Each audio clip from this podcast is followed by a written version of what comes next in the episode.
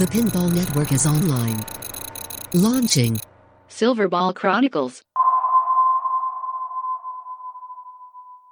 So I'm going to try this thing out, okay? A friend of mine who records voiceovers for medical stuff. Are you having problems with hemorrhoids? We can help. So she gave me this idea. So I have this dog clicker, okay? So let's say you're recording something and you're like, Yes. You, you keep clicking it more times. Yes. So then you can edit your. So I'm going to give that a try this time and see if That won't get annoying at all. Well, if you don't fuck this up, things will work out perfectly fine, Ron.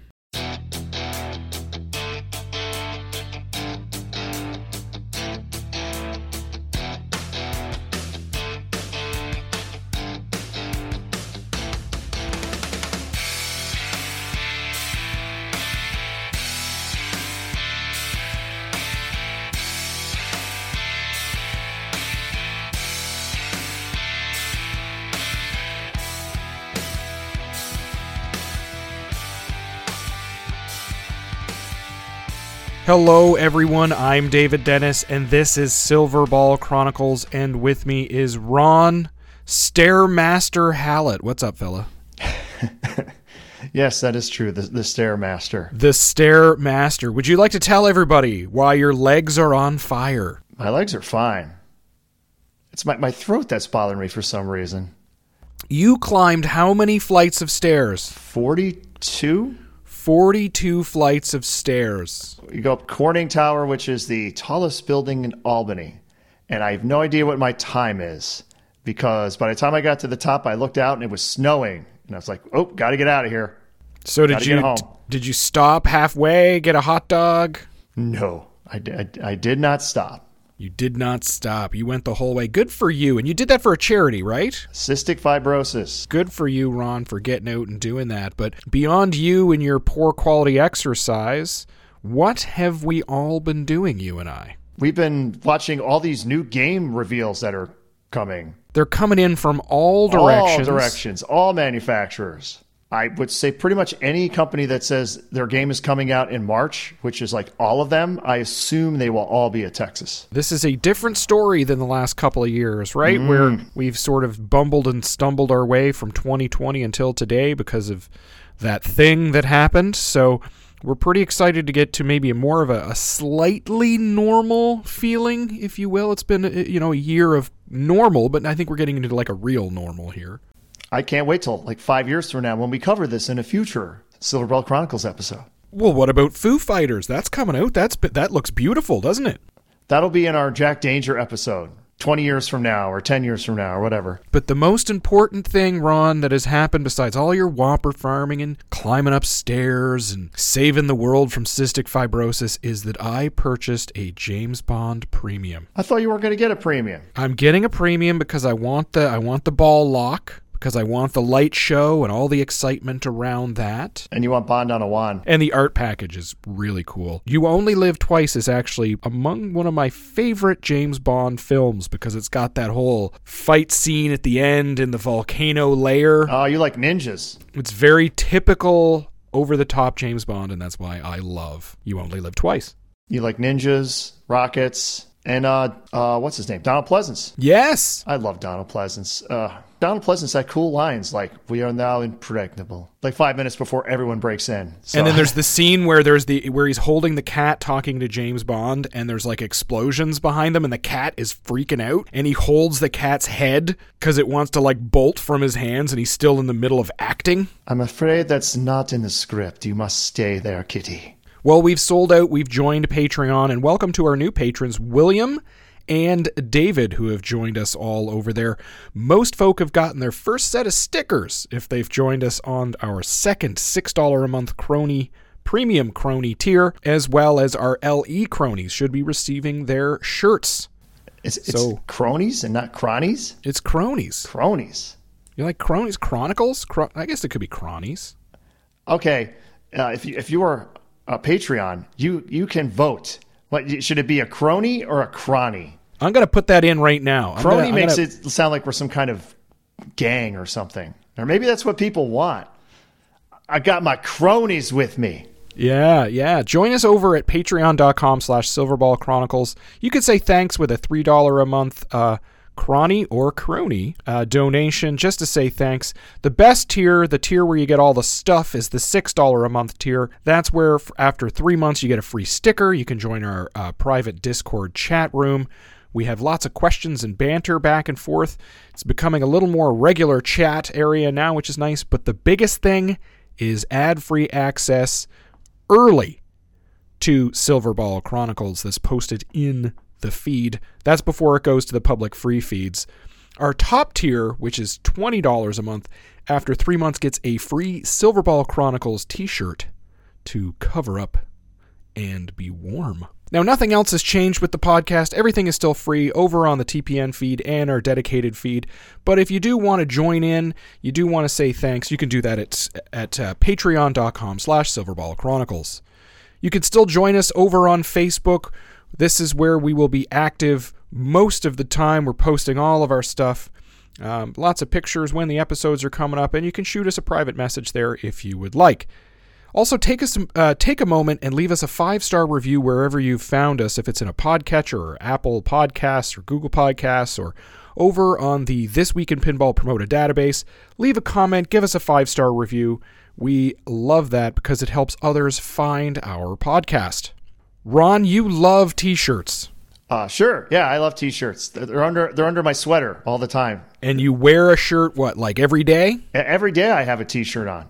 Where can they find our T-shirts? They can find them if they swing on over to silverballswag.com. couple of different design choices, some exciting stuff. We've used some of that fancy Patreon money to pay for Randy Martinez to make us a special limited edition Silverball Chronicles logo. Looks very cool. It's like a retro, clean 1950s looking space Silverball Chronicles name. I think it looks cool. What do you think? That's the guy who did Mandalorian. And he did my comic book Pro that I have downstairs. For your Star Wars, My yes. Star Wars, yes. official Star Wars artist for all your Star Wars and Mandalorian needs, did a design for us. And all he all we had to do was pay him for it. Isn't that amazing? That's amazing. So corrections and comments from the previous episode or episodes. Uh oh. We have corrections. We did something wrong. I don't know. We never really do anything wrong. Oh yes. That's why that's why David now has a dog clicker. It's this way, this thing. That will help me hopefully edit this thing a little bit faster than usual because, you know, quite frankly, I've been slacking. I have been super, super mega busy in all of the things that I've been doing here on uh, Silverball Chronicles, but even more so busy is my real life. Things have been crazy. Oh yeah, we're an award-winning podcast. Kind of. Not really. Actually, no. Silver medal, I guess. We're a silver medalist. Mm-hmm. We're what do, what do they call it? F- second loser, first loser. First place, first place loser, as the skull will tell you, as you can hear about in our Steve Ritchie episode, one of our Steve Ritchie episodes. So, previous uh, comments and uh, corrections from our previous uh, episode. Ken Walker emailed us at silverballchronicles at gmail.com. He wanted to tell us about Dan Langlois' Dark Planet. He sent us an, an image of that in a local thing. He also found it amazing to learn about Mr. Langlois and unfortunately his early passing in the last episode. Dan Langlois, of course, was the uh, Bally Midway designer who designed all those crazy, crazy pins back in the 80s. Also, a shout out to uh, Jonas Ackerman, who says, Love the podcast. Started listening to some of the specific episodes during the pandemic. I picked up this awesome hobby two years ago. Finally got my wife to agree to buying a pinball machine. Hey, good for you, Jonas, and having a spouse that's a partner in your relationship, as opposed to the butt of a joke. In May of 2020, he traded his Data East Jurassic Park, and he had all of he had this difficult time of getting a high score, Ron. That was until he listened to our episode about Data East, where you talked about the missile button. The missile And button. now he has the high score. It's a missile that's smart. It's a smart missile. I, I use that. I used that in the tournament I just played in. I used the smart missile effectively.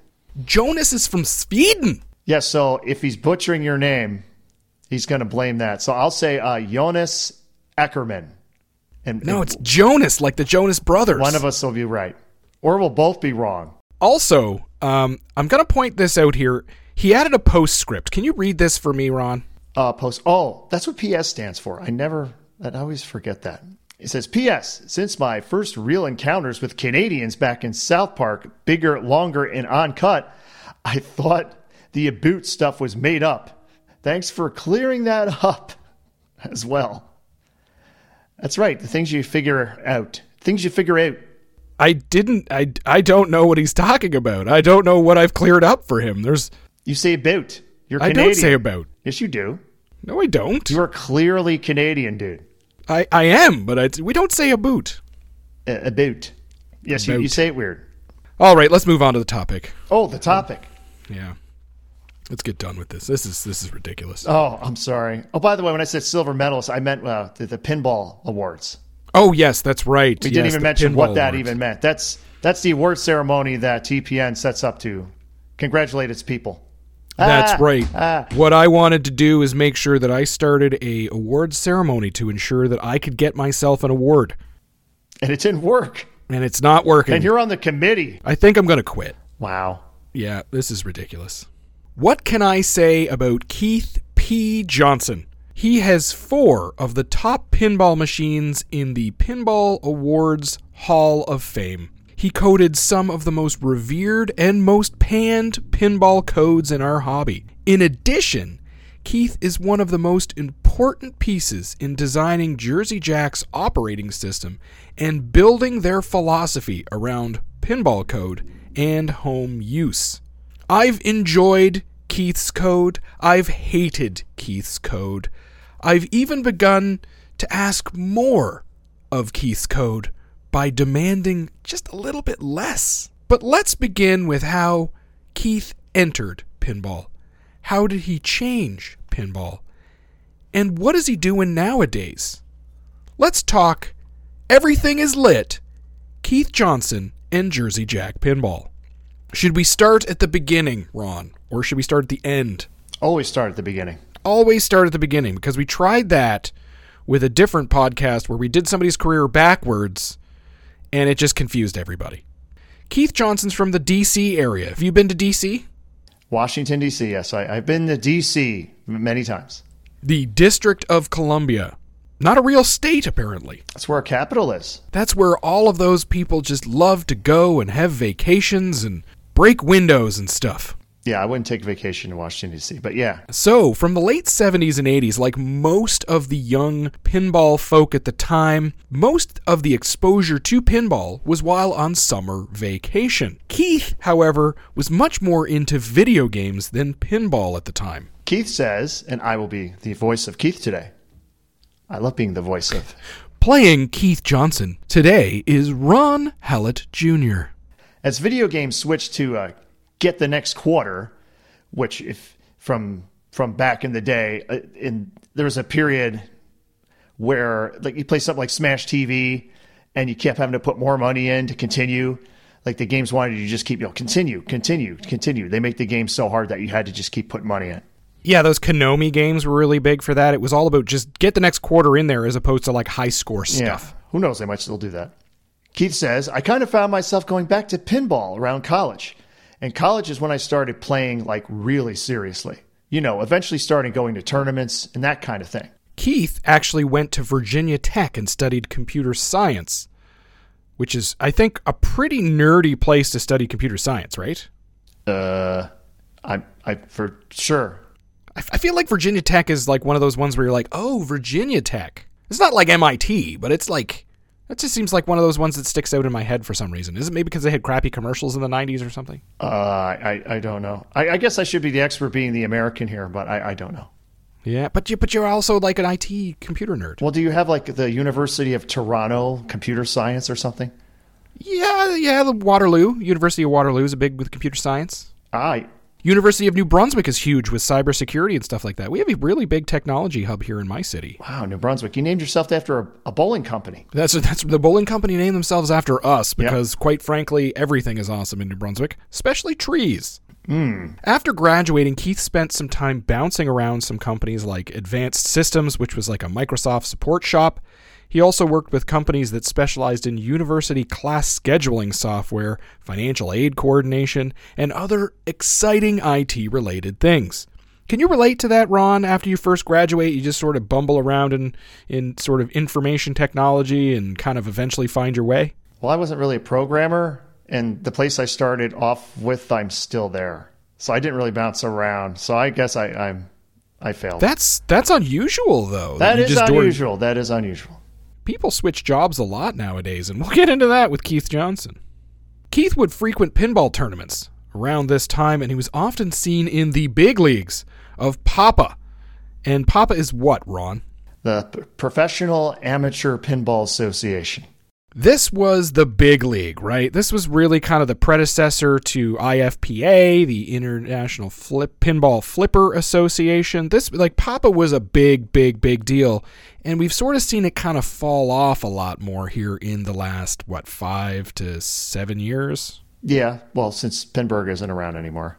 Yeah, Pinburgh was really the last sort of hurrah for pin for for the uh, Papa style. Well, not the Papa. Oh, hold on. We're going to get corrections up the here. Papa, there's the Papa tournament and then there's the Pinburgh tournament. They are both run by the Replay Foundation, but they're totally different types of tournaments. Ah, Yeah. okay, okay. So Keith was actually a top qualifier in B division, so not A division, but B division, and that was at Papa 3 in New York City. He also did a doubles tournament with Bowen Kerins at Papa 5 and finished in first place. So, I, I mean, he's a pretty decent pinball player, would you say? He is. He's still a pretty decent pinball player. So when you're ingrained in pinball, you tend to sort of build relationships and friends and you chit chat and all that stuff. I'm sure you're buddies with all the designers at all the big companies. Isn't that right? That's right. You know all of them, best friends. You have coffee with Steve Ritchie. Oh yeah. Well, my dad, my dad and him are like best buddies. At least that my dad thinks so. yeah, I mean even even programmers, right? You're you're friends with uh, some of the programmers. You bump into them from time to time. They sleep in your spare bedroom. Uh, I don't know about that, but yes, I, I do know programmers, but I knew them before they even started at the company. And that's exactly it, right? As you're ingrained in the hobby, you tend to sort of bleed through the hobby, especially being as small one as it is. Well, back in the 90s, it was a little bit different because we didn't quite have social media as we knew it today. But we did have a program called IRC. Do you remember that, Ron? I think it's was it Internet Relay Chat or something like that. It stands for. It was it was like a weird, huge chat room thing. That was the dark web back in the day. IRC.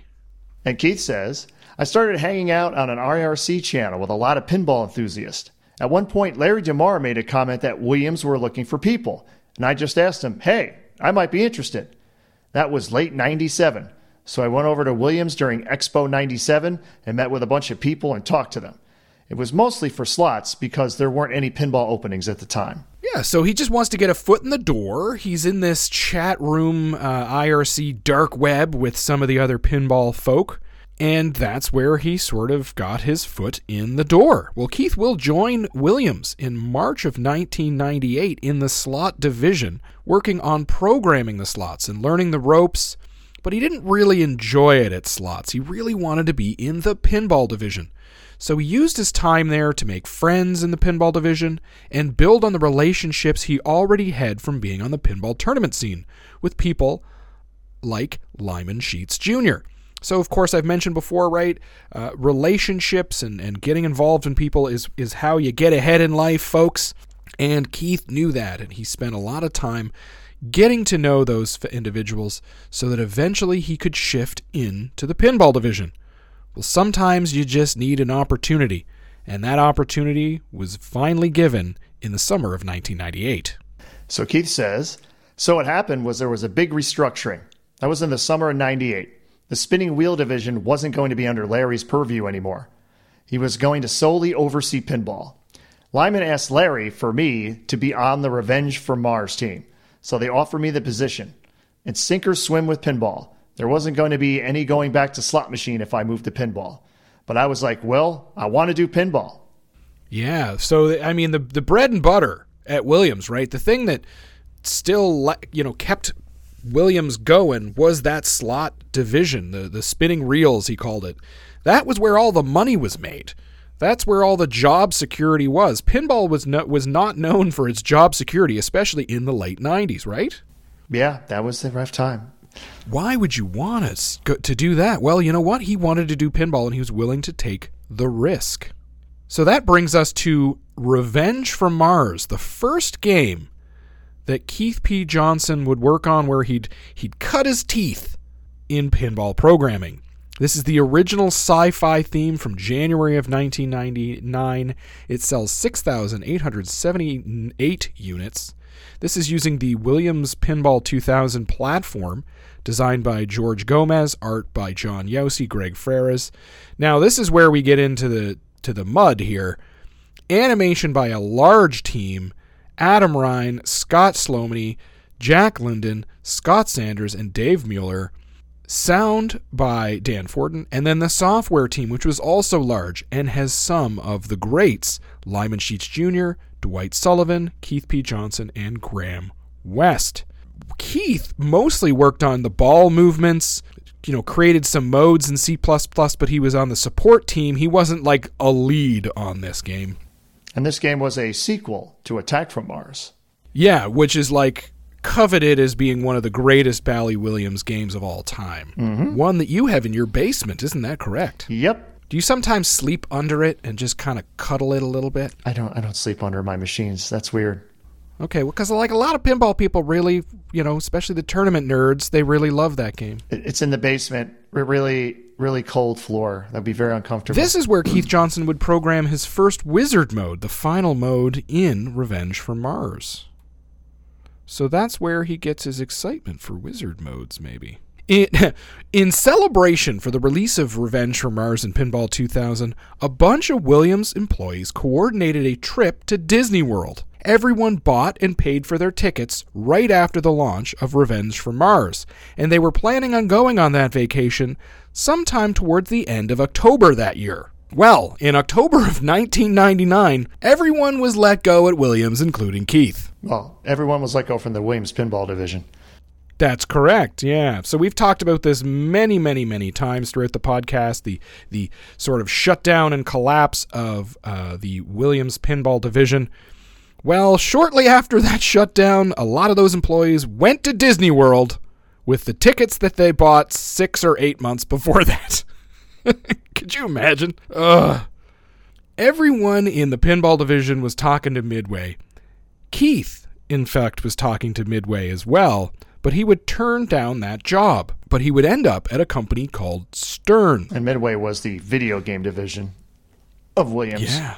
Or actually, by that point, I think they were WMS Industries, was their official name. Keith says, Most of us were still hanging out on IRC, and Lonnie Ropp started showing up. I originally met Lonnie probably back in IFPA 3 in 1993. Then I'd seen him at expos and stuff like that. I just basically asked him if there were any positions possibly available at Stern. And probably the next week, I was in his office. We talked for about three or four hours.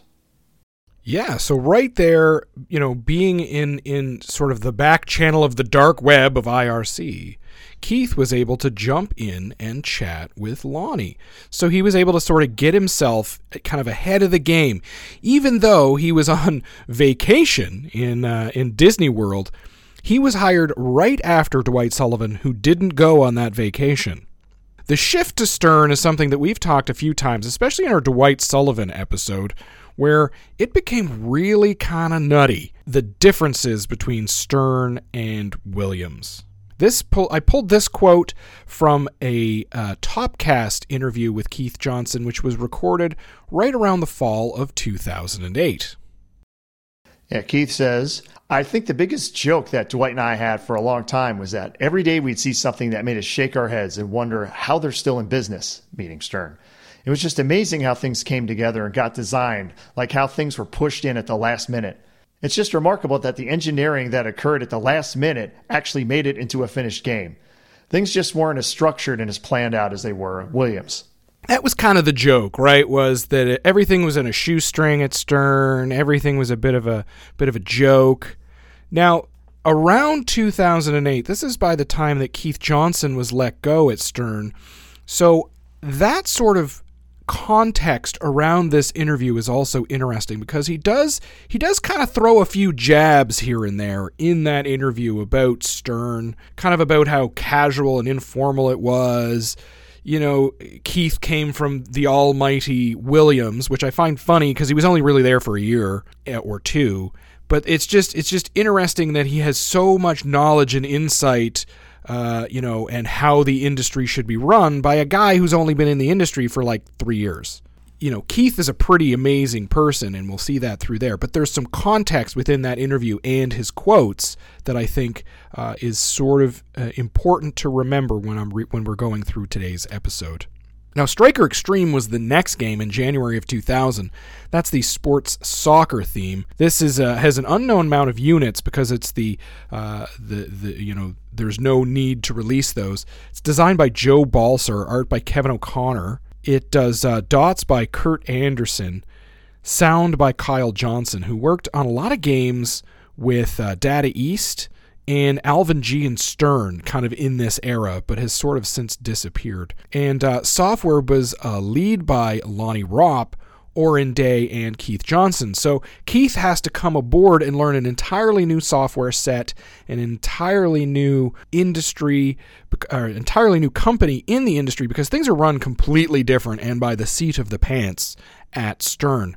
Now, this is the first newly designed game at Stern Pinball because it was originally Sega Pinball, and that has been sold to Gary Stern. Yeah, and that's why there are no production numbers because they are no longer a public company, i.e., Sega, i.e., Data East.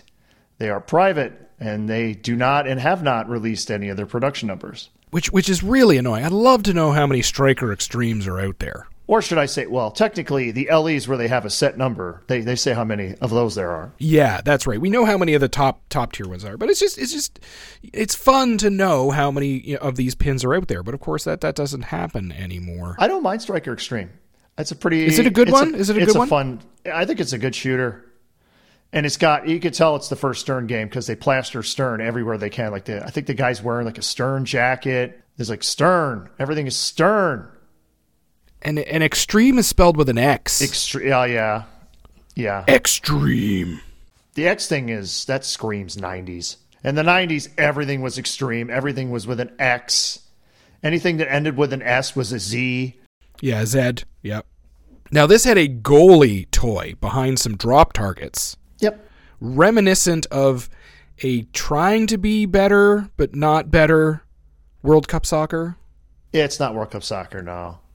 And they re even the, playfield was they reused the playfield for the uh, the NFL game they did, where you could pick what team you wanted, and you'd get that, and, and you can get that one. I know someone who had a New York Giants one, and I played that one first, and then I played Striker Xtreme. Like, wait a minute, this is the same playfield. This is the same playfield. yeah, it's it's got the guy in the playfield, and he's wearing his stern his stern sweater. Yes, his jersey. His jersey's got a collar though. It's very very fancy collar. It's like a very very. It's got a lot of ball poppers. This game's got like two ball poppers. Doesn't really do it for me. I haven't I haven't seen one of these. I see them for sale from time to time, but this is that arrow. How does of, it not uh, do it for you if you've never even played it? Boo! It's- I gotta boo you on that. Boo! because it's just it's just it just doesn't it doesn't the I don't like this picture. I don't like the picture. What is the Flyers I'm say? sorry. What, what is Stern going to do for their first game? How are they going to promote this? Oh yes, this is this is the this is the I dollars think people and love our, our Flyers here. I'm just curious. Oh God, yes, everything is X. Extreme earnings, extreme mechanisms, extreme action, and has custom speech available in German, French, Italian, and Spanish. Yes, the countries that actually care about soccer. It'd Be funny if it said custom speech also available in Australian or something like that, yeah, yeah, or Canadian. Yeah, that'd be funny. yeah. It'd be Canadian. They'd be all it'd be all like hockey terms. Goalie. That would make. he got it in the net there, Yeah, eh? instead of Jeez, he's saying getting down there, yeah. giving 110 percent in the corners, keeping his elbows up, Instead of saying goal, hard. they would just say score. Score. Yep, it has a simulated corner kick, an upper third flipper. That's an op. That's that's an important thing. A throw-in shot. It has a three-choice skill shot, a stadium multi-ball release mechanism. It has a dual Wow. flipper return lane. Wow, they're advertising the, the, the dual flipper returns. That's exciting. Defeat all countries to gain championship status, then play celebration multi ball. In other words, beat Germany and then get victory laps. Sounds very familiar. It does. It does. Now, the best part about this pinball machine is the Union Jack is misidentified as belonging to England. No, that's not right. Yeah, the English, the Union Jack is the flag of the United Kingdom, which consists of England, Northern Ireland, Scotland, and Wales. As being part Irish, I'm offended. You should, you should be, you should be. But isn't the like the uh, the like the most powerful part of you the Italian part? Uh, yeah, it's it's the in attitude and physical appearance. Yes. Yes, because because when it when it comes down to it, anybody who's Italian needs to tell you they're Italian like a million times. Uh, yeah, I've I've done that.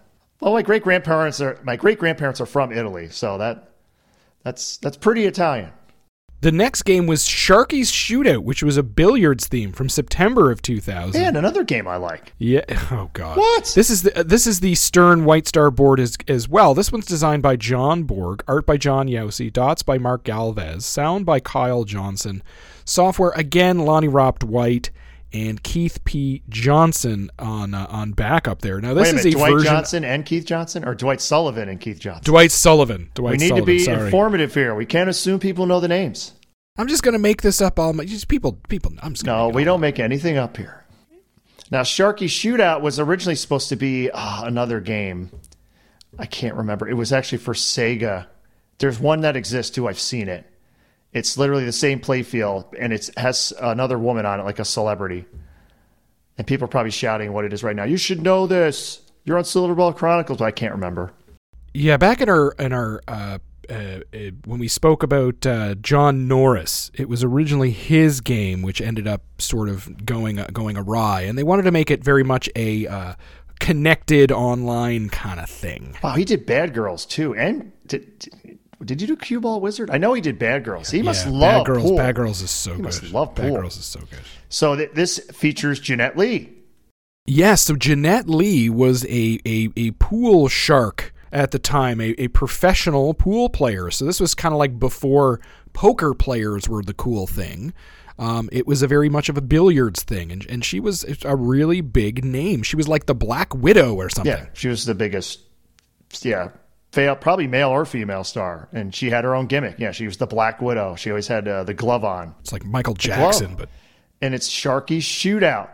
We love pool themes. this had the special tournament kit, right? Which was that experiment that they wanted to do, which ended up not going anywhere, sadly. Easy to install tournament kit. Oh, they used the tournament kits for a while. But they were they were like trying to be like uh like Golden Tee, right? Like that was kind Well, of the idea have was that they, they would have the the extra topper thing that say tournament play on it, and they would have like um, some of them had like a BetaBrite display, like a ticker, and would go across. And I thought it was a neat idea. They had like a tournament button. Yeah, this was a uh, this was a, a really cool game. It was a variation on Eight Ball Deluxe, which for some reason has been done a billion times, but each time was kind of a little bit better. Game features a skill shot, a drain post save, which they trademarked, outlane post saves, which they trademarked. Basically, they're just they're basically just Just pop up posts. yes, they were just supposed pop up on the outlanes. Seven bank memory drop target, a mystery ball diverter, eight ball and nine ball modes, three multi ball modes. Great visible pop action because it sucks when your pop action is not visible. Makes you think like you're doing something if you can see it. Yes. Like uh, Attack from Mars would be like invisible pop action because you don't really see it. The Black Widow drop target and the Web final mode. Yeah, this is Dennis Kreissel's favorite Stern pinball machine. Did you know that? Uh, Dennis Kreisel of uh, the Pinball Show. Yes, award-winning Yes. pinball show. Because because Chill 'cause City, baby. can't- we can't- Chill we can't City. damn thing. Yes. not bitter. Now, he didn't do a whole lot on this game. It was mostly lamp effects, uh, some of the minor coding and things like that, because at this time, a lot of the the the stern pinball ethos was just stay alive. right? So all hands on deck on most of the pinball machines. Everybody kind of do as much as you can to get it out the door as fast as you can. But one game where Keith got a little more fun, a little more to do, was High Roller Casino by John Norris, and this was of course, uh, of course, from 2001. Art by John Youssi and Kevin O'Connor, dots by Mark Galvez, sound by Kyle Johnson, software by Keith P. Johnson, Lonnie Ropp, and Dwight Sullivan. The uh, slot machine with the dot matrix display reel in here is very cool. Yes, my co-host for my other podcast, the Slamtel, Which- which podcast the is that? Podcast. My co-host Bruce Nightingale loves this game. He loves High Roller Casino. Where would you rank High Roller Casino amongst casino games? I can't even answer that. There's so many. There is a lot There's a of them, lot of them. but there's a lot of stuff in here. There is. Be a winner with High Roller Casino. Game features craps. That doesn't sound like fun. Slot machine, roulette, poker, high low, and blackjack 21. Ooh, these flyers are very They're uninspiring. very uninspiring. Where is the cool like it, it's it's industry defining, going to change the world, all that? Where is yeah, there's that? none of that. There's none of that. There's none of that. It is it is literally like tell them what's in the game, just move on to the next thing. Right? Point at point at the the, the mechs and the stuff. There's no an animated roll and wind wheel. Pick your prize. The slot machine uh, ramp capture thing there is pretty unique. That's a pretty unique toy because it's it's the first one with sort of like the dot matrix display in the playfield, kind of not i- not in the the physical playfield, but on like under the glass. It's really cool. Yeah, they they use the, they don't really use that anymore. That would be kind of cool if they did. I mean, they used it for what Star Wars. They had the LCD, the little Yeah, screen. that's a Jersey Jack thing where they where they take mechs out and they just put a bigger bigger iPad in. That's kind of their thing now. What about so uh, if this is Bruce Nightingale's, uh, who didn't finish anywhere on the Pinball Awards? If this is his favorite game, would you classify it as one of yours up there too? No. N- really? Wow, that was really quick. Yeah. I didn't even get an awe. yeah, on that that's one of the many games we disagree about. wow. Mark that one down, folks. Now, Keith would say that programming on the White Star system, compared obviously to the Williams system, was incredibly tough. Things like trying to cycle coils, you know, dim lights, blink lights, uh, coordinate sounds was incredibly, incredibly difficult.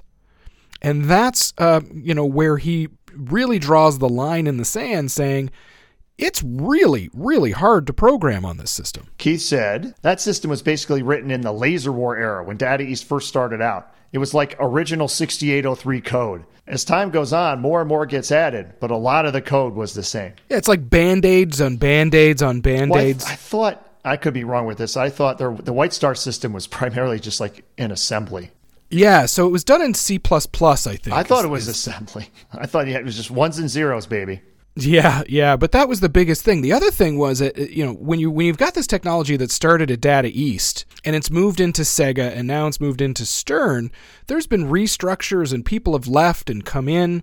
So a lot of the knowledge that is built on like, oh, the reason we program like this on this system is because of this legacy issue that happened, you know, 15 years ago. Well, a lot of those people had left. So Keith spent most of this time trying to reinvent and relearn how this board set works because he didn't he wasn't happy getting what he was getting out of it. Keith is an amazing person because he wants to push himself further and he wanted to push the technology further. So he had to he had to learn more. The system was somewhat limiting, but to be fair, it was also very reliable. White Star was a very reliable system. Yeah, I don't. I I mean, what was the weak weak point in there? Some of the drivers, maybe, if, if a coil got stuck on, but that was really it. I mean, the thing that always bugged me about those systems is Williams used triacs so they could like dim the lights in cool ways and do stuff like that. Like Data East, Sega, Stern, it was just relays. It's either off or on. Click, click. Keith wanted to make sure that he could do more with it. He wanted to make more. He wanted to push it further and harder. And he wanted to make a better game, and the system was limiting him. So he had to spend a lot of time trying to figure out how to manipulate that system to do what it wanted to do. That's why Keith Johnson's an awesome person. He's not happy with just mediocre, he wants to make things amazing. The next game that he worked on, he only worked on support with this one. This was Austin Powers. This is the licensed comedy spy movie theme. June of 2001. This is another White Star system. This is designed by John Borg and Lonnie Ropp. The software here, Lonnie Ropp was the lead. Keith did a lot of the support on it. As mentioned, he did a lot of the display effects, the, the blinking of the lights and the you know the the DMD sort of coordination stuff. Uh, he removed a lot of the quotes that Mike Myers didn't necessarily want, as well as some of the uh, visuals that they didn't approve of from uh, the movie theater company or the, the movie company, the film company. For example, there was a match animation that was the scene in the tent from the second Austin Powers movie where they're like doing the thing with the shadow. Do you remember that? I never saw the second one. Oh man, I did see the first best one. I didn't see the second or third one. The second one's the best one. Well, there's a, there's a part where there's like a light behind somebody, and you can see their shadows, and they're you know putting things in in and out of um, Austin's butt, and that was where the match animation would come out of. There was also a bo- uh, a bonus X animation with a lot of vagina, where she would have her silhouette and she would take off her bra, but a lot of that was not approved by the movie's uh, you know IP holder, and it was all removed. Apparently, there's a home ROM that exists with these animations, but nobody knows where it is. You like Austin Powers, though, right? It's a great game. Shoot's good, and man, they used it for stuff later on. It's it's got the um, the crossbow that was used later in um, Walking Dead. It has the uh, the time machine, which is basically the ring in Lord of the Rings. Yes, that's right, and they also Re- reuse that in Rush. Reuse the uh, I think the toilet is from um, I think that's the South Park toilet. Yes, yes, It had the it, had the coolest spinner ever. it did, which was actually the, The mini me toy. Now it, I've never played one where he wasn't broken. His feet always get ripped off, but it's still cool. Now, Keith really started to flat out run with the Simpsons Pinball Party from February of 2003. This is the licensed cartoon theme on the Stern White Star board set. This was designed by Joe Balcer, but Keith Johnson also had a lot of input into this design. Art by Kevin O'Connor and Margaret Hudson, dots by Mark Galvez, sound by Dan Forden and the master Chris Granner, and software, the only person on this, the real main lead, Keith P. Johnson. So they got a little extra time on designing this game, and you can certainly tell that it was a big, big deal. Simpsons certainly benefited from the extra time. It was the game I had the most time to work on. It was longer than the normal game time. And that, that and that quote was probably from Topcast, right? Yes, I'm thinking was. he had more time to do some of his future games we'll be talking about. if you look at all those other games, right, the turnovers were like months trying to get those games out there, working, um, you know, a bunch of people on games at once. Well, right around this time, sort of the philosophy had changed a little bit at Stern, right? They were they were opening up a little bit more to the homeowner purchasing games, not just the bars. And the style of game certainly did change. Yeah, not not according to Gary Stern though. They did not they No. did not acknowledge the homeowner for quite a while after this. and they still really try to struggle on that that that that you know they don't necessarily talk about the I would homeowner even yeah. though i think they that's all they I do would say it was probably after Jersey Jack came around, around and around maybe 2012 or after that Stern finally acknowledged the home buyer. yeah one of the biggest controversies of this game ron was that the speech was done by nancy cartwright hank azaria and uh, dan castanelta Cast- Oh my God. Uh, okay, I, I, I think it's spelled wrong. I believe it's Dan Castellana, Nancy Cartwright, and Hank Azaria. right Yes. that's where most of the speech How is that comes from in controversial? No, but everybody was angry because they were all sort of the male characters. There were no female characters, and there was no Lisa, there was no Marge. Well, the thing is, remember, this was in 2003, and um, it's when the voice actors for this show were getting an obscene amount of money, and there was no way they were going to be able to afford all of them.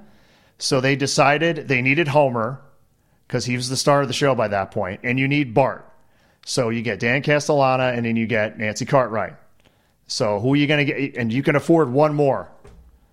So are you going to get Marge Simpson, Patty and Selma?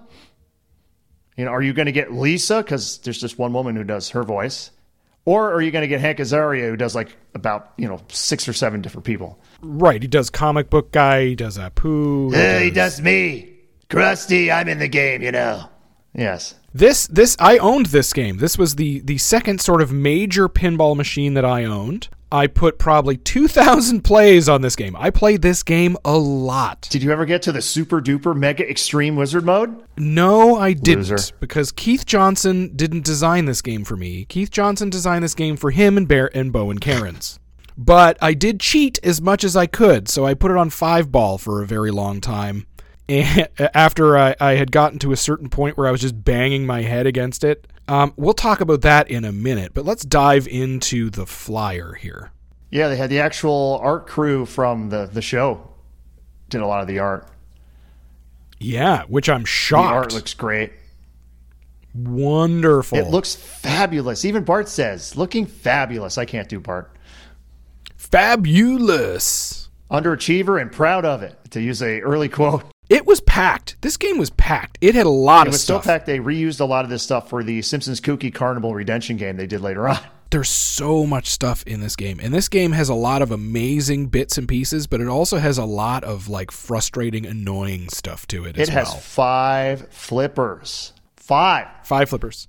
So it's got your regular two at the bottom on your Italian bottom, right? Out lane, in lane, and two flippers at the bottom with your slings. Then it's got pops really close on the left side. It's got drop targets on the on the right side with the capture hole behind it, which is your itchy and scratchy shot. It has a really wonderful orbit with a spinner on it on the right side, into a captive ball on the right side with with uh, Bart on a uh, skateboard, which is really cool. And it has the ramp, really kind of like the only actual. No, it has a side ramp. You just never hit it. No. like, I'll get into that in a minute. I'll get into It that. has in a a garage. You'll be hitting that a lot. Yes. Then there's the garage in the middle, which is actually a really cool little bash toy. You bash it, it flips open like a garage door, and there's a mini ramp in behind that that goes up over into a vertical up kicker. So it pops the ball up to the most amazing upper play field to ever be designed. Uh, I'm saying it. I'm saying it. Mm, it's good. I'll say. Even I'll say that. It's amazing. Two flippers, loop shot, in weird positions. a, a TV thing with a display, another ramp to a couch. Yeah, couch yeah. lock. Oh my goodness, I love this game. And if you don't flip, it goes down kind of this metal monorail thing down to your right flipper. Then underneath that is kind of like the quickie mart shot, which is like a weird loop shot, a little bit like the Deadpool um, Colossus shot. Isn't that the guy that's under Yes. the under the Yes. ramp? Then there's the worst designed side ramp ever in If you can hit it, good for you. It is terrible. Mm-hmm.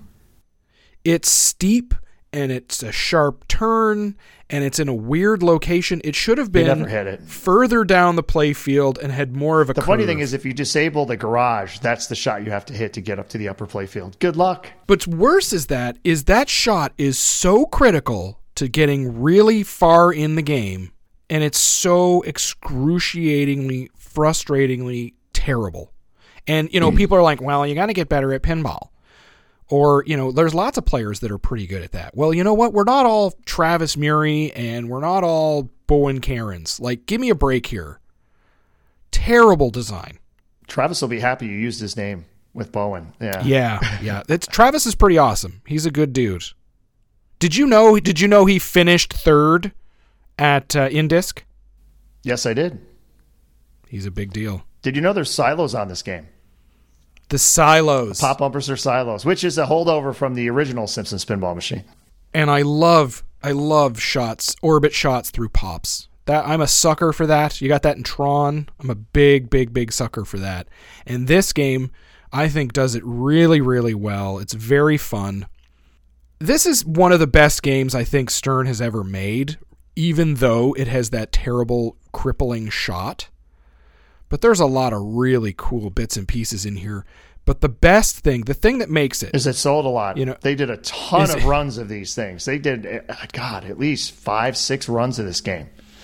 They could run it again today and still sell a boatload of them. Guaranteed. But the you know, the problems that Joe Balcer did with his, you know, design of the playfield, a couple of things that don't necessarily work in there. And that's kind of the story of uh, of Joe Balcer anyway, right? He's like the king of clunk. Wow. It was the code, it was the code that made this game something special, and that's all on Keith Johnson.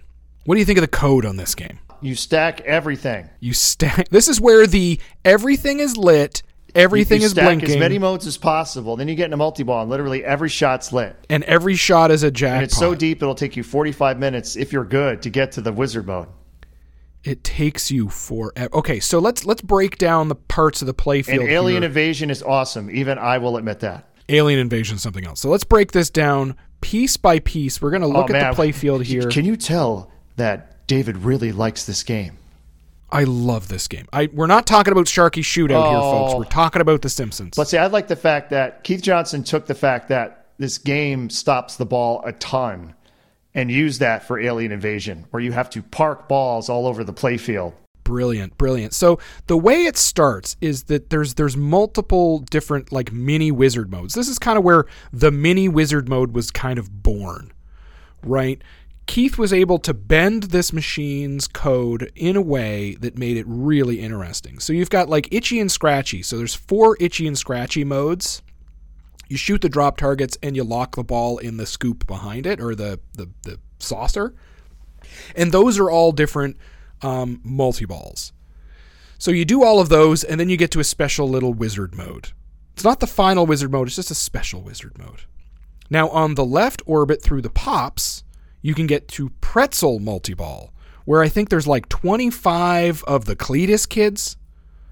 You got to shoot that 25 times and you get to pretzel multi-ball, which I never got to, even on five balls, even when I was like, I'm not going to do anything but shoot the left orbit. I still never got there. Because it's a tough shot. Then you've got Bart Simpson modes, right? Targets, loops, bumpers, and ramps. So then when you do that, you get to. God, what is that mode called? You get to another mode. I can't. Don't ask me. This is the problem. See, this is the problem with the game. Now, the most fun one is when you get to the right spot. No. What's the one where they go with the backwards flippers? Oh yeah, it, it does reverse. Yeah, the right flipper is the left flipper. The left flipper is the right flipper. Yeah, so you got to collect all the all the shots for that. Then the upper playfield has its shots, right? So you've got different modes, and I think this is probably the best part of the game. You've got Duff Man, which is shoot the Duff, Duff Man Man. ramp. You've got, and every time you shoot it, it's got the amazing Duff Man Duff Man. quotes. Du- oh my god, it's Oh, amazing. and I guess Homer is. It's Dan Castellaneta. I didn't know. yeah, see, I told you it was Uh, weird. It is weird. Yeah. So there's Homer's day, and the most brilliant part of this is that the shots correspond to Homer's day. So Homer starts his day at the power plant, so you got to shoot the pops. And then he leaves work and he goes to the bar, so you got to shoot the Moe's ramp shot. Then he drives home, which is terrible. And you go to the garage and you go up and you watch television and you sit on the couch. Moe's tab Like- and Mo speaking. Hey, Homer, it's great, man. there's there's Willie's woes where you gotta where you have to um, shoot the bully and then take him to the school. There's Wiggum and the Snake where you chase around Snake around the Snake. playfield and his shots change. Here's one of my favorite quotes ever, where he steals he steals a VCR and he looks at it. Oh no, beta. No one will get that anymore, but it was hilarious at the time. Take take my word for it. Bart's Day, that's another mode. So what's really neat about this is at, before this era, before this game, most of these things were like shoot this shot four times and something happens, and shoot this shot six times and something happens. Now we're getting into kind of mode based games that have objectives, but like on steroids. Yeah, you had those before, but yeah, this this one this is one of your original super deep games. That's going to take you 45 plus minutes to get through. Krusty's Last Stand, you shoot the Krusty spinner like Ah, five my times ratings are something. terrible. Help me. Stop the monorail, so you got to take the monorail ramp a bunch of times. So you do all of those, and then you get to Alien Invasion, which is one of the greatest mini wizard modes of all time. So basically, you get two, you get a two ball multi ball. You got to lock both of those balls. Then it releases the two balls and it gives you a third ball out of the out of the out of the auto launcher. So now you got three balls in play. You got to lock all three balls somewhere out the playfield.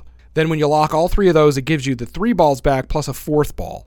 And it does that till like five balls or something, and you lock all five of them. And it is so much fun. But playing Alien Invasion is not where you get all your points. Where you get all your points is is you try to start every one of those modes. You try to start all of the multi balls and you try to start all of the hurry ups and then everything just gets lit and crazy and you're doing quadruple jackpots and it's it's crazy but it's sort of like if you eat candy every single day it starts to become not that tasty after a while you know And then when you can't get to the super duper mega extreme wizard mode, which is completing all of those modes, all of the other multi balls, all of the, and you have to complete them too. You can't just sort yeah, of goof your yeah, way you gotta through actually it. finish. Yeah. And you have to have so during the couch multi ball. So if you get up there and you get on the couch, you lock three balls on the couch. You have to shoot. I think it's four jackpots, then go back up on the couch to get a super. If you need to get five supers before you can even get to that final wizard mode. By the way, that's what Jonas was talking about. You said couch. What? I didn't hear that. You're, you're crazy. So, one of the other things that this game really um, struggles with is the fact that it is bash the garage door all day. Yeah. Shoot the garage, Shoot the up to the couch, Shoot the garage. up to the couch, over and over Yeah. and over. Now, it is fun, but once you get about a thousand games in the home environment, you start to go, I think I want to move this pin on. And then by the time you get to 1500, you're like, well, this was fun.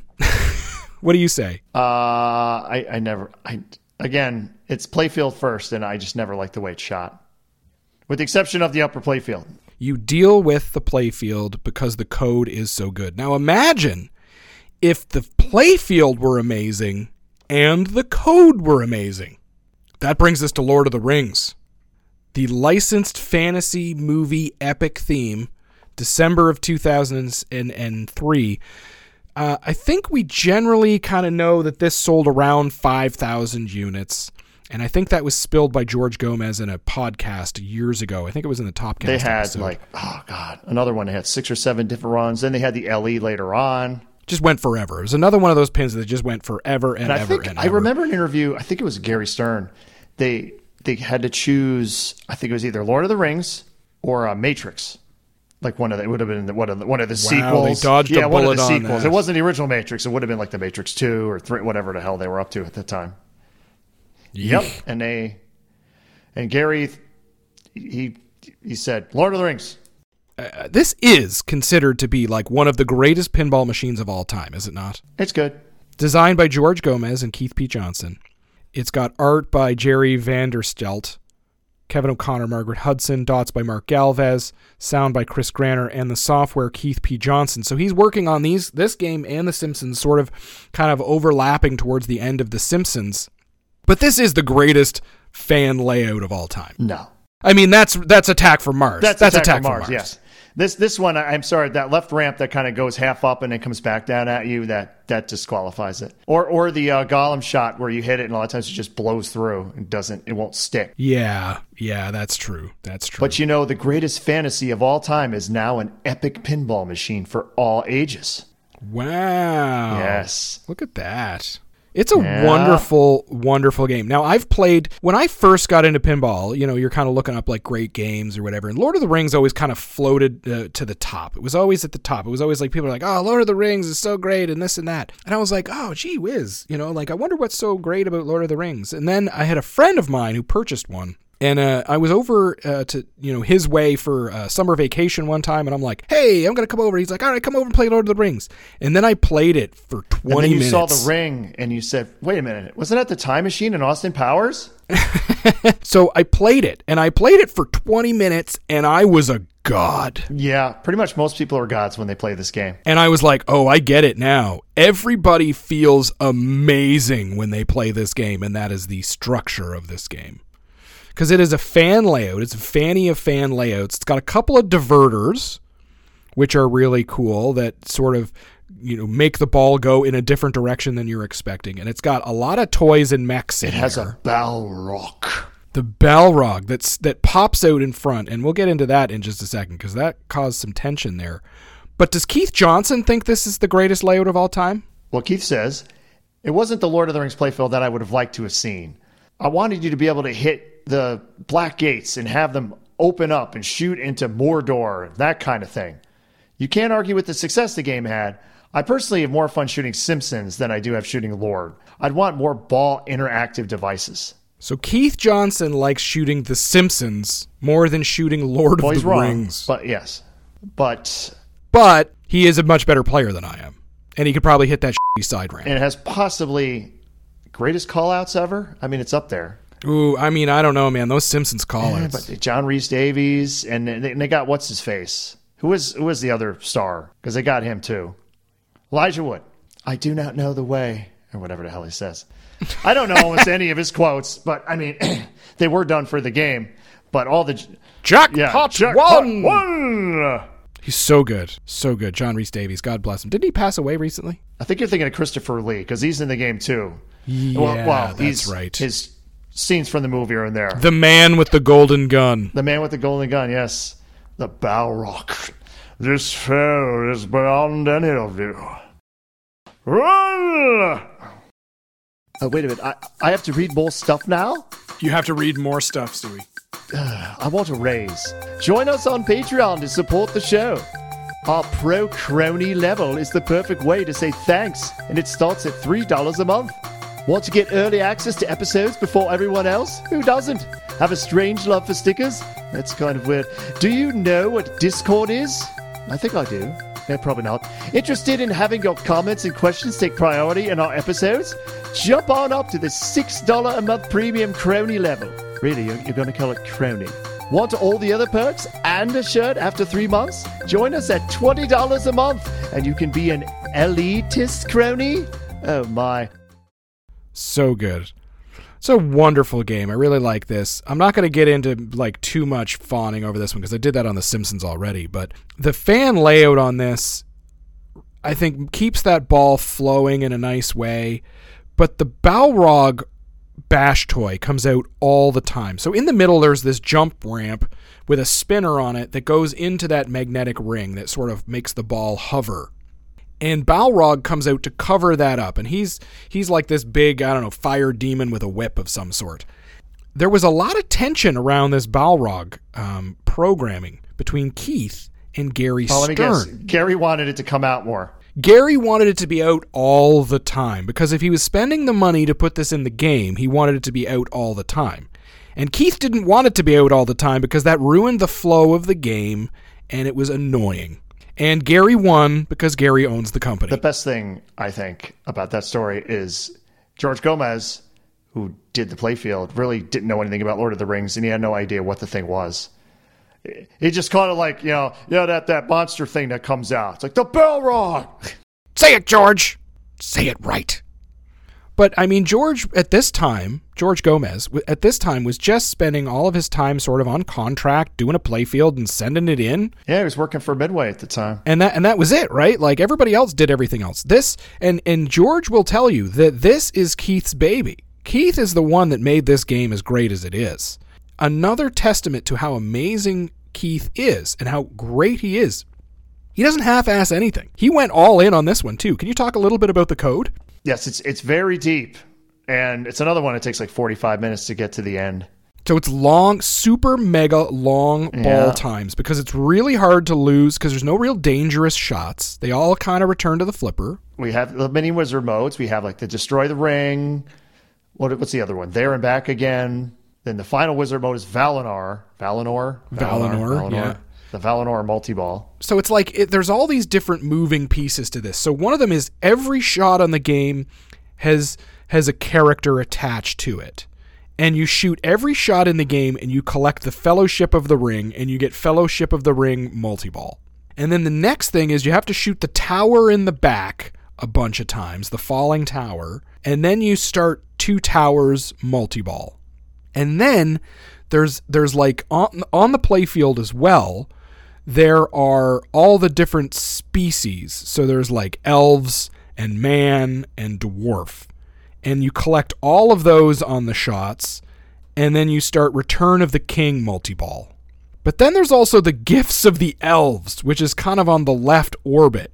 Whereas like two times scoring and, and ring multi ball and you get big points. It's like the it's like the the the gifts or the the bonus or the what do they call that?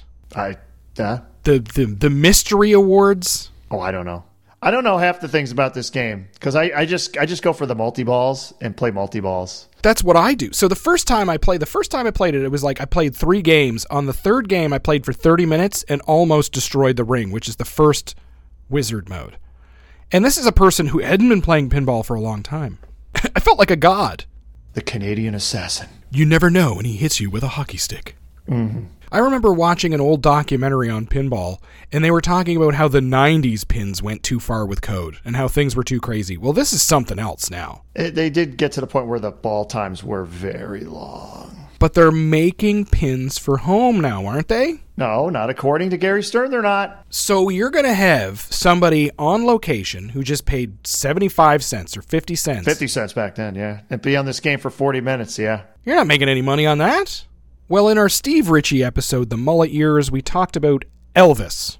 This was a all hands on deck game as well, where Keith sort of tried to finish everything up with everybody else. You can get more detail on uh, Elvis in that Steve Ritchie episode, but I did find a wonderful Keith quote for this. Yeah, Keith says, I think for the casual player, there wasn't enough. It wasn't easy with what we had originally done to hear the different songs. He thought he made it too hard for the casuals, but not fun enough for the hardcores. Huh. Now, Keith's next big, big game was also another Steve Ritchie game called World Poker Tour. And we cover that one in the Steve Ritchie episode as well. But uh, this is another example of some crazy, crazy deep code. After World Poker, anything you want to add with World Poker Tour? Um, not really. I think I said everything I was going to say about it in the Steve Ritchie episode. Yeah, and and I mean we can't we're not going to do it justice because we got a bunch of other things to cover here because it it requires a lot to go into and that Steve Ritchie episode where we talk about World Poker Tour that's where we do the deep deep dive and and with with code as amazing as Keith Johnson's code you know we, we we can't just reiterate that over and over again. Go back and listen to that one in the archives.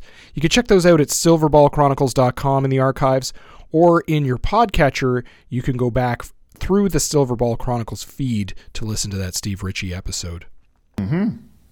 Family guy we covered this one in the pat lawler episode. Eh, a personal favorite of mine. this one was it was was definitely a bit of a tug and pull and push when it came to Pat Lawler and Keith Johnson because there's a lot of silliness, not so family friendly stuff, and uh, that's not really up Pat Lawler's. No, Alley. I don't. He didn't really want to do this one. Now, one of the more controversial titles that Keith Johnson worked on was Wheel of Fortune Now, why would why would that be controversial? because it was a game based on murder. No, no, it's not. No, Wheel it of is. Yeah, it's the game show theme from the TV show. Yeah, I, I remember when this came out.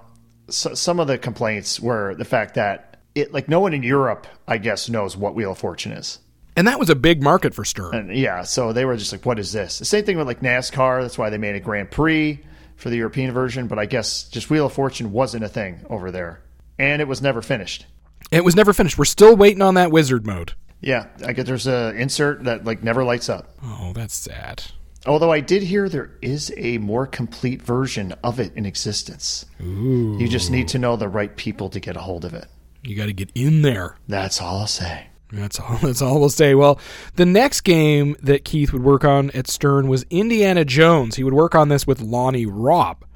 This was designed by John Borg, Keith Johns. Uh, I'm sorry, Kevin O'Connor on art, dots by Mark Galvez, and sound by the legend David Thiel. Now this is based on the movie we don't talk about and all of the other all the other ones that we actually love. Eh, yeah, it'll be the it'll be one of the two ones we don't talk about in another couple months. Yeah, that's right. So Indiana Jones and the Kingdom of the Crystal Skull is the fourth, sadly, Indiana Jones movie where he fights aliens. Yes, folk, Well, no, aliens. No, the aliens. He doesn't fight them, and they don't come into the end of the the movie. Spoilers. He's he's fighting Russians this time. But it's it's worse because it's like it's there's no Nazis and it's after and it's got Shia LaBeouf and it's it was directed by Steven Spielberg. So this next one eh, that's coming up soon is not directed by Steven Spielberg. So you know it's probably going to be even worse. So if it, it's, it's it's so bad. But the thing is, this game was the ultimate grind of a pin. Now that's very un Keith Johnson like. Yeah, this this was definitely more of a a Lonnie Ropp game. This is definitely more of a Lonnie Ropp game, and it's it's a shoot this shot this many times kind of game. It's just grind, grind, grind, grind. To be fair, to be fair, I will say I I saw this game once in a it was in an environment where we had a lot of non-pinball players there. And this was the one they played the most by far. Really? They loved seeing the arc thing open. They liked all the movie clips. They they totally loved this game. Now we're going to get into another John Borg episode here sometime this year. And and we'll really get into the bro of flow and how he's able to make his games flow really well. Wait, did you just say the bro of flow? That's that's what that's what Oh God. that's what John Borg's nickname is, the bro of flow. he drives a BMX bike. Mm-hmm. He smokes, he plays guitar, he's really good at singing Rush. He's the bro of flow, my friend. It's a great little fan layout, but it's just it's just it's just grindy. And the art is It's terrible. is not inspired. It's so terrible. it's a big for people who didn't like um, Jurassic Park with the map. You, you don't know what a bad map looks like. Watch, look at this thing. It's terrible. Is is is not good. It's well worth your time to look it up. It's well worth your time to play it. It is fun. It is fun to shoot. The Arc toy is The really arc is cool. It's got a scoop because John Borg just goes ape shit for scoops. Oh, swearing. Oh, it's got a magnet. It's got a magnet in front of the arc because he loves to put magnets in front of bash toys. Yep. And later we'd repurpose this arc and make it the toy box for Aerosmith. Oh yeah, I I I, I don't think it's an exact copy, but I'm sure pretty there are close. similar elements on how the mech works because I think there's a little platform thing or little that uh, right raises up and it, all the balls just fall out. It's just like they do on Aerosmith. it's a great little game. We'll cover this in more detail during that episode uh, coming up in the future. But CSI was the last game that Keith would work on, and this, of course, was worked. Uh, it was an all hands on deck Pat Lawler, where Pat Lawler left halfway through it, and everybody was canned. And Lyman finished it up with Lonnie, but Keith was let go. Yeah, and this is the one that I think it is the three main multi balls, and each was done by a different. One was done by Lonnie Ropp, another one was done by Lyman Sheets, and another one was done by Keith Johnson. Yeah, it was. one of those like, can you guess which guy did which one? Yeah, I'm assuming the really long one where you have to lock balls is Keith's. So the 2008 downturn, we've touched on this a few times, and, and almost, uh, you know, the death of Stern, and this is something we'll bring up in our Pinball is Dying series in much more detail. But Keith was laid off during the 2008 downturn in October of 2008. It was around this time um, that Keith recorded the Topcast episode where most of the quotes came from our episode, and and he was uh, fresh off leaving Stern, and he didn't pull any punches. Now he wasn't you know overly mean or anything, but the best thing I think about Keith Johnson is that he's a straight shooter. He doesn't play politics. He doesn't goof around. He will tell you exactly what he's thinking at exactly that time, and I commend him for that. But you can tell he was definitely hurt by being laid off in 2008. Keith would say, I would say slightly over 50% of the overhead staff was cut, and then the people that remained took an additional pay cut. I took, I think, a 10% pay cut in August, like pretty much everyone that worked there. Yeah, it was very clear that there were some struggles happening in manufacturing over the summer at Stern, especially in this time. Sales did drop off in the summer because everybody is out and about. They're not in the bar playing pinball and and and you know they're not staying at home playing pinball. They're out and about. Now, in the fall, winter, and spring, that's the different story. So they tend to sell more pins at that time. So people, you know, taking time off or, or having a pay cut in the summer months is not unusual, except it was particularly big around this time. But this is again where Gary Stern did some interviews and he was actually complaining about various things. And one of those things was ball times. Oh, And yeah. Keith Keith's code was specifically, you know, focused on games that happen to have long ball times. If you're out there and you're trying to sell pins um, outside of the home to collect money and generate money, Keith's code games are probably not the ones that you want to have on location, right? They play really long. They play really long. They're really complicated. You know, we just tried to explain The Simpsons and Lord of the Rings. I own The Simpsons. I can't even remember how to play the code. So it's playing too long on pinball machines is not going to generate money. So if you're going to let somebody go in your programming department, it's probably the guy who makes the games that play too long. We're also moving into the home market versus operators, right? Right. So so if if if if why would it matter then how long the code is? Then you want longer playing games for code, don't you? But people weren't necessarily playing pinball today like they were in the 90s, and it was very apparent for that uh, for all of the designers and programmers. And this wasn't lost on Keith. He wasn't he wasn't ignorant to that. He understood, but pinball was not the same anymore. Well, Keith said, pinballs don't earn. I don't think it's because good players play on them too long. I think it's general lack of appeal. Yeah. So, I mean, not pulling any punches. He's basically saying, hey, it's not my code that's turning people off because it plays too long. It's the fact that nobody's playing pinball. And I, I probably partly agree with that. Yeah, after the 2008 mass firings and the 2009 Expo, I remember Gary talking about how we got to get the games playing shorter. Yeah, that's where we're getting into Tron. We're getting into Iron Man. Yeah, not even know- Tron yet. Yeah, Iron Man. You got the NBA, Big Buck Hunter. Yeah, let's get some coins back in these things for the operators, right? So there's a significant philosophy change at around 2008. Now, there's moves being made in the industry around this time. And Keith would say that he's personally not very optimistic about the long term health of Stern. This was in 2008. I personally am not very optimistic about the long term health of Stern. When we got the 10% pay cuts in August, I pretty much made up my mind that I was going to have to leave. And I already started putting my resume out there. I had already come to the conclusion that I was not going to be able to continue at Stern myself. Yeah, so when, when, when he received that pay cut, he started to make some moves. That's when the mass layoffs happened at Stern. In October 2008, right after Expo. Keith would say, I fully expected layoffs to occur. Some people did not expect the amount of complete carnage that occurred last Wednesday because he's recording this with Topcast like a week after it occurred. So the wounds are still quite, I think, open and sore. Yeah, listen to the Steve Ritchie Topcast interview. They were very open and sore.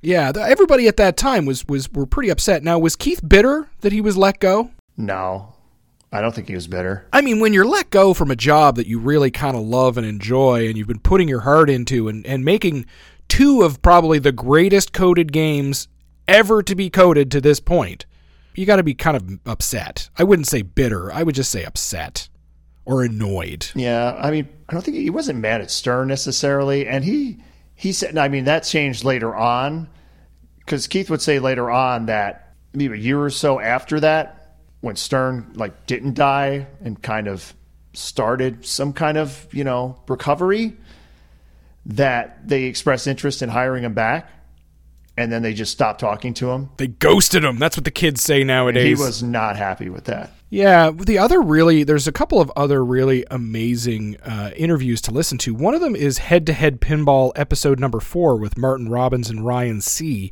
They did a great interview 41. with, I'm sorry, yeah, 41, where uh, they did a really great interview with Keith around the time that Jersey Jack Pirates of the Caribbean was launched. That's well worth your checkout. As well as there is a pinball profile with Jeff Teolis right around the COVID lockdowns of 2020 when Keith was working on the GNR code, which he didn't talk about. He kept that very quiet, but he spoke about sort of his other bits of the background and time at JJP.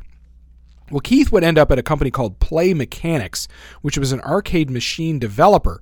He took the job because, well, he needed a job and he wasn't really excited to work there, but it was gaming, I guess, and arcades, I guess. It's not like he was sad to work there, he just wasn't as enthusiastic as he could have been. And Keith says, I actually talked to Stern in the summer of 2010. I went over there and interviewed, met Dave Peterson and all that stuff. I was talking with them to go back because Lyman left. That thing obviously fell through. And that's what I was talking about from before, yeah. Right. So then, you know, here's the thing, right? Is it that that Dave Peterson and George Gomez and they all met with him and they're like, you know what, he doesn't fit here. Maybe that's why he didn't come aboard. Uh, you know, maybe maybe they just didn't have a spot for him. Maybe it's because Lyman actually came back in 2010, if you recall, right? He was only gone for a few months. Uh, yeah, it came back in 2011, right around the uh, Texas Pinball Festival. Yeah, so I mean, there was there was some other. St- I don't think it was that. You know, maybe Keith uh, felt hurt that he wasn't brought aboard, that he was sort of maybe led down that area, which is why he's a little bit you know disenfranchised with the leadership there. May- maybe we're speculating, and you know what? It's not actually that bad at all. But that's a lot less fun. And then Keith states, I remember posting an RGP that, you know, if someone's going to make a go of this, it's going to be Jack, meaning Jersey Jack. And you know, he's probably the only person that can make this successful. Keith was talking about the announcement from January of 2011 where Jersey Jack would talk about starting his own pinball machine manufacturer and the Wizard of Oz intellectual property for their first pinball machine. Well, Keith would say that Jack eventually would come knocking, and the risk reward of going to Jersey Jack versus staying at Play Mechanics was essentially infinite, and it was better to go back to pinball. But Keith was an integral part of the Jersey Jack team. He actually showed up um, in Chicago to do some of this work with them. There was still the playfield done by Joe Balcer, still wasn't quite finished yet but there was still so much that had to be done at Jersey Jack. They actually had to build an operating system and an entire framework. That had to be created before they even thought about programming lights and switches. Which is a ton of, I mean, you look at a lot of the up and coming companies or companies that came out the last few years, like American Pinball uses, I think, the P-ROC system. A lot of them, a lot of them use pre-existing systems yeah, they go with like an off the shelf sort of system. Well, yeah, yeah, like P-ROC Fast, I guess is another one. But they were they just did everything from the ground up. Yeah, well, at this time they didn't really have any other these. these well, they didn't have any of that, parties. but yes, he literally had to program like a one to four player game. You know, how many balls are in play, tracking the ball, what happens when the ball drains, you know, putting the ball into the shooter lane, um, switching to the next player after it drains, right? Writing the audit system and adjustments and all that. Like, it, he had to do all of that work. And Keith says it's all kinds of work that has to be done to make a pinball system. It's not glamorous and not fun. The cool part is when you get to do multi balls and play the game and flip it and have exciting. It's not trying to figure out the bugs of, you know, the the shooter lane or the ball search. You know what I mean? Like, ugh, that would be terrible. That doesn't come without its own stress, that's for sure. And Keith had, you know, dealt with a lot of stress in this period of time. Yeah, Keith said, I was maintaining two sets of code. One was the show code, the dog and pony code, and the other code was the code that was the real game code. It was hair pulling for a long time. Plus, my wife and I were in the process of adopting our child. There are all kinds of things going on, and it was just like, I don't need all this going on right now, but here I am. Keith was dealing with a lot at this time. He's building from the ground up. He's back in pinball. He's excited to be there. He's adopting a child. He's, you know, he's working crazy hours, and he's doing all of this for what reason? He's doing all of this for you and I, Ron, to make us happy with pinball machines. That really goes, I think, to the crux of why all of the designers and all of the coders, all of the artists, they do what they do because they want us to have fun, even though it is incredibly stressful for them. So, I mean, hats off. But that the game that he was talking about there, that he was working on, having the show code, which is the code that they would bring to a show with the blinking, blinking lights and stuff, and then the actual code of the gameplay, that was for Wizard of Oz, the licensed movie theme from April of 2013. There's an unknown number of units sold. It is the JJP board set. It's designed by the King of Clunk, Joe Balcer. Art by uh, Jerry S- Vanderstelt, Greg Freres, and Matt Resentler. Resentler. Res, Resterer. Click. Okay. Click, click, click. Animation by Jean Paul DeWin. Sound and music by Chris Granner and Rob Barry. Software by Keith Johnson, Ted Estes, Joe Katz, and JT Harkley. And Alex, Alex Levy. You forgot him. Oh, and Alex Levy. forget Alex. Oh my God, poor Alex. My goodness, Alex Levy. Um, this is based on the Wizard of Oz theme, which is the old school movie. Yes, the 1939 MGM classic. Oh my goodness. One of the highest grossing films of all time. Right? This is right up there with uh, Avatar and oh, I don't know uh, if it's up there, but uh, Avatar and No. and uh, Endgame. but it was on TV like every year. It was yeah, it's I mean this is the this is the the very famous Judy Garland movie. It had a budget of 2.8 million dollars and it had a box office of 30 million dollars way back in the 30s. It's the musical with the lion and the, the Tin Man and the man behind the curtain and the Toto the dog and the slippers and the yeah, you know all that stuff. It's great. Great film, but what an odd thing to have a pinball machine around, isn't it?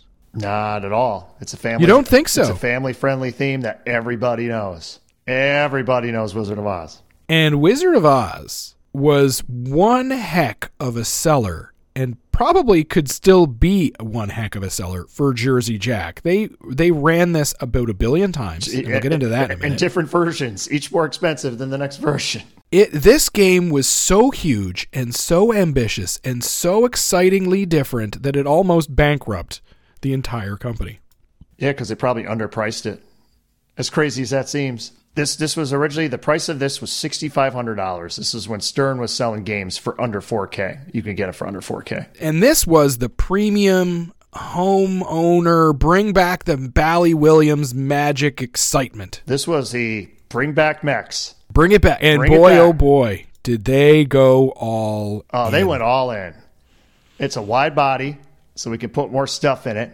Because everybody loves wide body, fit more crap in it. Two upper play fields, because only one is just you need more than one. Physical sculpts. So we're not talking flat plastics. We're not talking like pictures, uh, actual molded Yeah. toys everywhere. Yep, I said my favorite thing in the game is the pop bumpers, the trees. The yeah, the the creepy trees with the faces. Well, yeah, how would you like it if someone picked apples off of you? I, I would be pretty upset. And they're holding apples in their hands. If you look, So it's got the witch's castle at the top, the top playfield, upper playfield. It's got the Wicked Witch of the West toy, which goes up and down. It's got these these bumpers with the with the trees on it. It has a crystal ball, which has like a screen underneath it. Yes. So when you look into the crystal ball, you see clips. Don't forget is pretty brilliant. Monkeys. Pretty. Hold on, we're getting there. Oh. It's got the balloon pop bumper state fair outlane toy thing. which I believe was a Dennis Nordman thing. D- Dennis Nordman thing. It's got ruby red flippers. So the covers on the flippers, they little ruby red shoes. That always fall off. It's got it's got the Toto rollover outlane on the other side, which is like another um, ball save escape thing. way easier than the one on the left is. Way easier. It has it has the upper playfield, which is the spinning house. So you shoot around this little mini loop in the upper playfield, and the house will actually spin. Mm-hmm. It has the winged monkey mech in the back, where the monkey comes down with a magnet, picks up the ball, and hides it and locks it behind in the witch's castle, which is part of the movie. And it has RGB lighting everywhere Full RGB lighting, yes. and a 24 inch LCD back box monitor, which was something out of science fiction at this time because we are still stuck in DMDs. We are Stern. still stuck at dot matrix displays everywhere else. Yep. This was a revolutionary pin, and Keith Johnson was one of the fellows that worked tirelessly and endlessly to actually get this thing to work, which was crazy. And this was the game that Stern looked at and said, "Wow, people people paid sixty five hundred for that. People paid sixty five hundred dollars. we need that, to be charging more for our games." and that's where it all went wrong for us.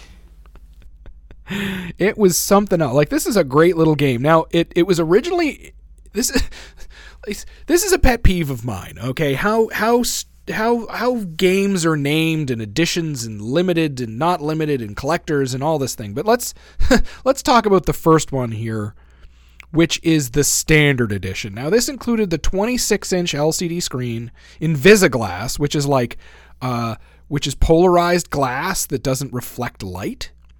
It had a shaker motor. It had all the RGB LEDs. It had a seven speaker 2.1 audio system.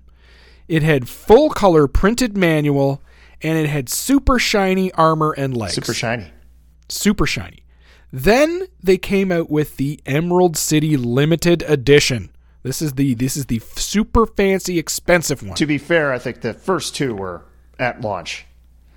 yes, You could get the standard or the yeah limited edition. That that that's right. That's right. The limited edition model had a thousand units. It had green armor and legs. It had a numbered plaque on the arch down by the flippers, or the the, the apron, some people call it. It had the signed. The wooden arch was signed. Looks good. It does look good. Heavy as heck, but it looks good. It has an Emerald City topper, and it had an audio connection for headphones. Yep, and it also had, at least at the beginning of the run, the clear coated silk screen cabinet, Oh, which is basically like the butter Hmm. cabs that um, Spooky does. beautiful pin. Beautiful pin. Now um i played a, a bit of wizard of oz at pintastic last year and i was greatly unimpressed with the gameplay. No, i really was. Like everybody's like oh my god wizard of oz is so great. And i played it and i'm like this shoots terrible is that just the joe balcer thing or is is it do people like that it's very deep. I know, but it's no fun to get there. It's very deep. It's very diplomatic of you. Your answer is very telling. Everybody can hear through that, Ron. Uh, I I didn't stop you. Let's put it that way. The so after they sold all thousand of those Emerald City editions, Yeah, And yeah, at- yeah, and this is this was a bone of contention too because they're selling these LE editions. There's only a thousand of these. Oh, I gotta have it. gotta have it. So they sell Scarcity. and then like a year or two later, okay, we're now going to do the 75th anniversary edition, The 75th which is, anniversary edition. is the ruby red edition. So the trim's all going to be red. Right. So it's 1500 units. It's all super shiny red armor legs, armor and legs. It has the connection to the audio. It has the 75th anniversary edition topper and the back and the back glass was different, and it had a different numbered arch and plaque. I think this is probably the nicer uh, unit in my opinion. But wait a second. You can't have a second limited edition, can you? Sure, you can. You could even have a third one. Well, I mean, it's it's. I mean, I guess so. This is where we get into this limited edition thing. Okay, I get it. Stern's limited edition is like 500 or 1,000 units, and that's it. But sometimes they come out with another one. Yep. So, but Jersey Jack did that, and people freaked out because you're only supposed to have so many units. It's like, well, no, there's only a thousand units of that type of limited edition. So I get it. I'm actually okay with it. I think it's annoying and it makes your branding and marketing look like weird and confusing, but I, I understand it. Now there's 1,500 of these of these um, 75th anniversary editions, so they're selling even more of those. And then in 2019, they unveiled the Yellow Brick Road limited edition, which is the ugliest of them because it is bright yellow. I remember that was right at that was at uh, Texas Pinball Festival. Yes, and this had one of the greatest reveals of all time. Where in the room at the Texas Pinball Festival, everybody was expecting the next greatest pin from Jersey Jack. And when they came into that seminar room, there was a pinball machine covered in garbage bags. And under those garbage bags, the yellow sparkled playfield the no winged monkey, Yeah, the monkey's not in this one. the updated Witchel, Witch's Castle mechanics, which had less stuff to break. It had a special backglass. It had radcals on the side, which are like plastic, shiny, covered art things. It had a new topper. It had yellow powder coated ramps and legs. It had a return of the wooden arch and the new backbox design, which was actually taken from Dialed In Yeah. You know train wreck of the launch of this aside it sold quite well these limited edition yellow brick roads but at that time the price had gone way up every single time they released a new one but they kept selling them which is why i ask again why is it selling if it's not that great to shoot It's got a ton of toys. It looks impressive but it's not that impressive They love that deep code. So this code is a bit unusual, right? There's there's there's horses of a color and there's areas to shoot and there's wizard modes and like it's really got a lot going on. And the only person I think that can really explain this is Martin Robbins from uh, the Final Round podcast. Like, do you understand any of that game? Um, I'm trying to remember what is the final mode. Is it somewhere over? I think somewhere over the rainbow, right? Yes. Yes. All I know is that, but I don't know how to get there. I don't know what to shoot. I don't know where to go. You got to do everything. everything. You got to do everything. You just shoot the ball everywhere, and eventually stuff will happen. And that's not that fun. I mean, I I understand that if you're paying a lot of money for a pin, you want to do a lot of stuff. I like the monkey. The monkey's cool. I mean, I th- I get it. I get it. It's just this pin obviously was a let's throw everything in there. Let Keith do whatever he wants with code, and we'll see how it goes. And it went okay, and it sold It really went well. good. So it, went more than okay. you know what I mean? But there was a big controversy when it came to the light boards. Do you remember that? Ah, they had issues. The first run games had they had issues with the light boards. Which are the which are the boards underneath the fee, the play field that blink lights and things. It's kind of like the The, node the boards, light, basically. the light boards, the ones that yeah have the lights. Haha, uh-huh. yes, there. Very, very good. Very good. But a lot of them failed. Yeah. And Jersey Jack had to send out a bunch Yeah. of new ones for a bunch of people under warranty. And Jersey Jack got into some serious troubles when it come to came to finance. And there was ownership changes where they ended up coming into the billionaire family of the Abbases. I think that was after the Hobbit, though, or at least at That's least right, during yeah. the Hobbit. But yeah, but like, there was a lot light- of the there was a lot of things. The light boards, I, I remember. Yeah, they had they had to do a design change, and and honestly, when you're coming up with a completely new board set, a completely just new new framework, if light boards being replaced is the worst thing that happens. I mean, I know it cost them a lot of money, but it, it's better than something going horribly wrong and games like frying themselves or setting, you know, catching fire, Setting houses on Yeah. fire. Yeah. so it, yeah, and if yours went, you got you got new light boards. Most most people, if you talk to them about all the different editions, you, you'd like to have the Emerald edition with the uh, the super glossy cabinet, silk screen, with the new light boards. That would be like the perfect version. Yeah. You have the best of everything there. I would love to put a lot more time on it. Like I've, you know, I probably played a dozen solid games, and it was it was cool. Like it's not. I'm There not gonna one lie. in our It- league at the bar. They had a Emerald City LE. Not kidding. The, Wow. Yeah, the the wood uh, apron, all that. It had the super, uh, the silk screen, clear coated uh, cabinet art, everything. this isn't your this isn't your Stern Iron Man or or Tron. No, That's what was being released at this time was like Tron, right? Right. And you got ACDC is coming out right right after this. ACDC beat it though with the RGB lighting. and it's it's still not as impressive. But I would love to put more time on it. I'd like to play more. I'd like to see what the hype is about because people must it must be but my god, they're heavy. Oh, they're very heavy. They have the heaviest games. Yep. Holy moly. You want to talk about heavy? Let's talk about their next pin. Oh, the next yeah. pin that Keith worked on. The Hobbit. This is the movie license theme from April of 26, uh, 2016. We don't know how many units they sold. This is designed by the King of Clunk, Joe Balcer. Art by Jean Paul DeWin. Animation by Jean Paul DeWin. Sound and music by David Thiel. Software Keith Johnson, Ted Estes, Joe, Joe Katz, and JT Harkley.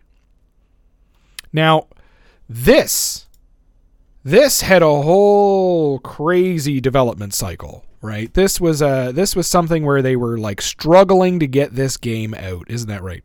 I remember going to the factory when they were getting the they were starting to build the Wizard of Oz's, but they had already picked the next theme. Like you already knew it was Hobbit. It wasn't a mystery. They came out and said like our next game is going to be Hobbit, and and they had a thing.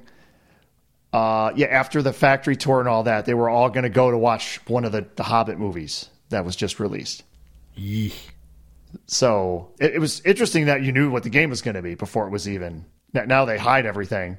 Yeah, so they played a they played this card that Peter Jackson, who did the original Lord of the Rings, was releasing a new motion picture trilogy around the Hobbit movie, which makes no sense because the Hobbit is one book and Lord of the Rings is three books.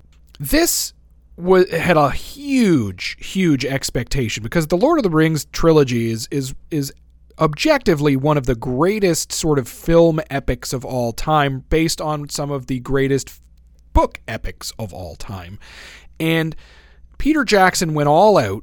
They spent 700 and almost 750 million dollars and it had a two uh, almost a 3 billion dollar box office across 3 films. But these films were not widely accepted and were not um, hailed and praised as much as the uh, Lord of the Rings trilogy. In fact, they scored 67% Rotten Tomatoes for the first Hobbit movie. The second Hobbit movie scored 74% Rotten Tomatoes. And the third movie, which was pretty much a useless, you know, three hour movie, was 60% or 59%. And, you know, that's a far cry from like the 90s that the Lord of the Rings movies get. So it's a bit of a gamble to go with some movies you haven't seen yet, but that's what they did. But the other issue with this was that they released the art, and everybody freaked out at how ugly the art was for this pin. So then they redid the entire art again, Yeah. right? Yeah, I was there. Yeah, they unveiled it. And again, it was it's when they used to unveil the games when they were still a work in progress. Like they weren't even ready yet. They kind of stopped doing that later on. Which is like a big no-no. They, they unveiled the to- game and everyone saw the art and everyone hated it. They hated the art. So then they they redid the art. Hey, Pinheads. When I'm not doing this podcast, I'm Dave, the financial advice guy.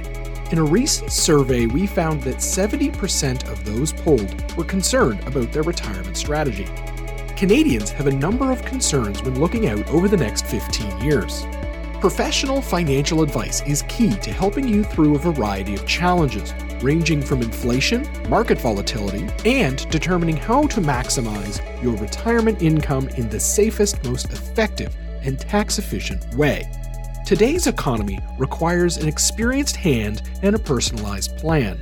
Don't take my word for it, just listen to Nordman. I am the Nordman, and I approve of Dennis Financial's investment and insurance advice. Their opinions on vacuum pump ramps are great too. If you're looking for a more human dimension to your financial advice, Dennis Financial Inc. has you covered with advisors licensed in most Canadian provinces.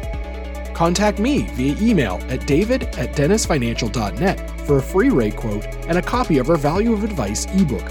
Or check out dennisfinancial.ca. Insurance solutions provided by Dennis Financial Inc., Canadian residents only.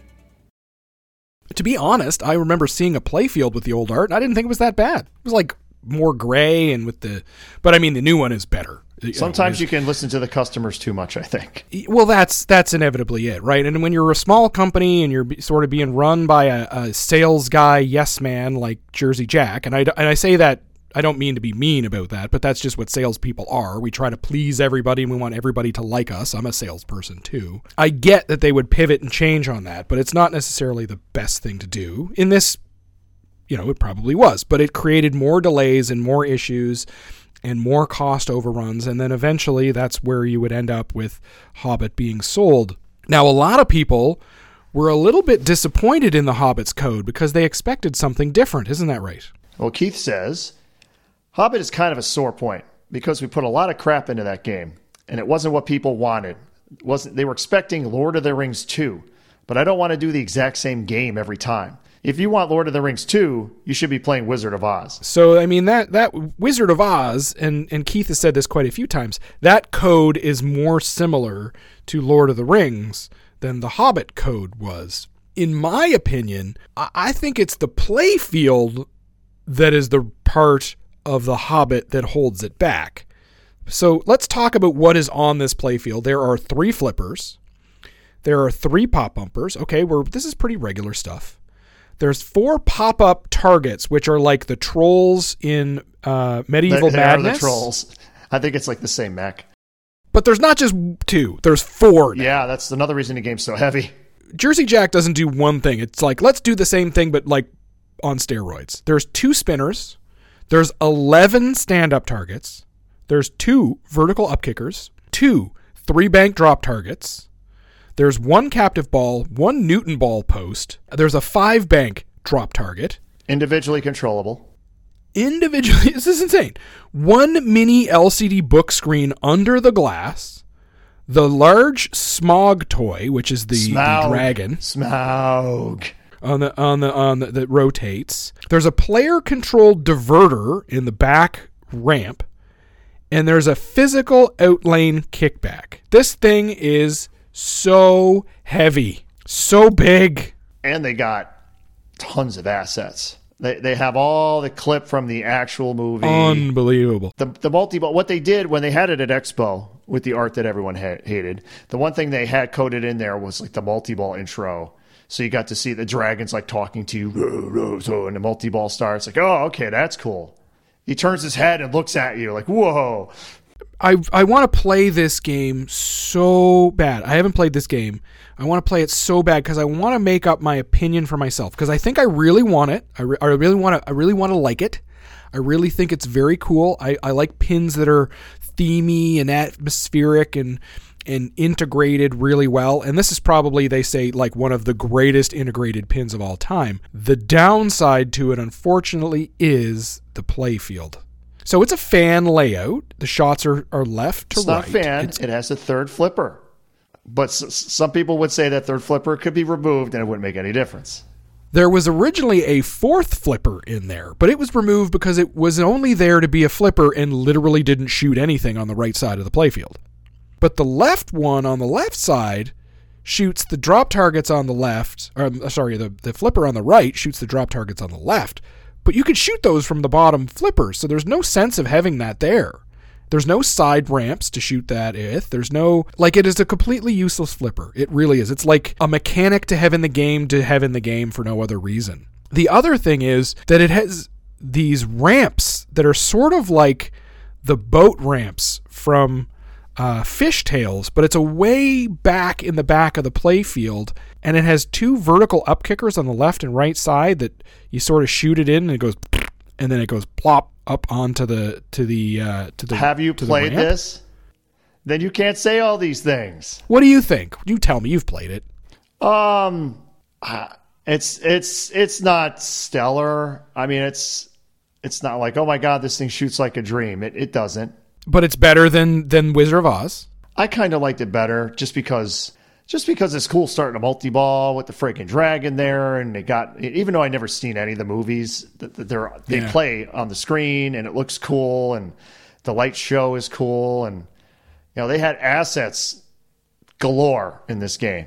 I've heard from multiple people that that when casuals come up to play, they they just don't have any clue what's going on or where to shoot or what to like. There's no there's no bash toy. There's no real sort of ramps in your face. There's no magnets in places. Like there's those pop up trolls and spiders and animals and wolves and whatever that pop up out of the playfield. But to get those to pop up, you got to get it into the in lanes.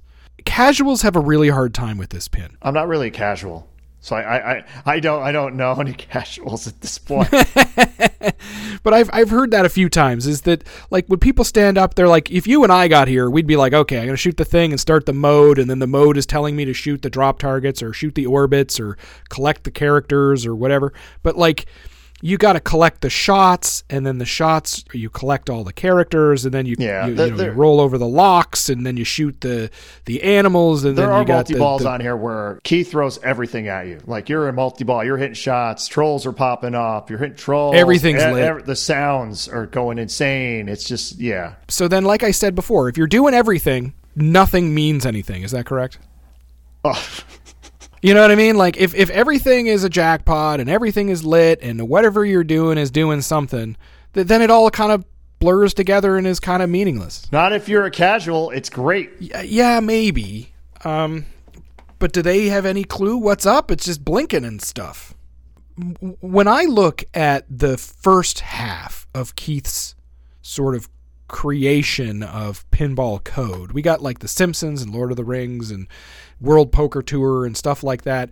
And you can obviously tell that there's somebody at Stern who's always looking over his shoulder and saying like don't do that or i want balrog to come out more or we need a bash toy or this has to come there or if i'm paying for balrog he better be out more often and they kind of rein him in or or bother him enough and make him make keith angry enough that he does some of the things that they want and it's like he's been corralled into creating the games that he's created now it looks at jersey jack like nobody tells him no He's the leader of the coding team that he's in front of, and he is literally doing everything that he wants.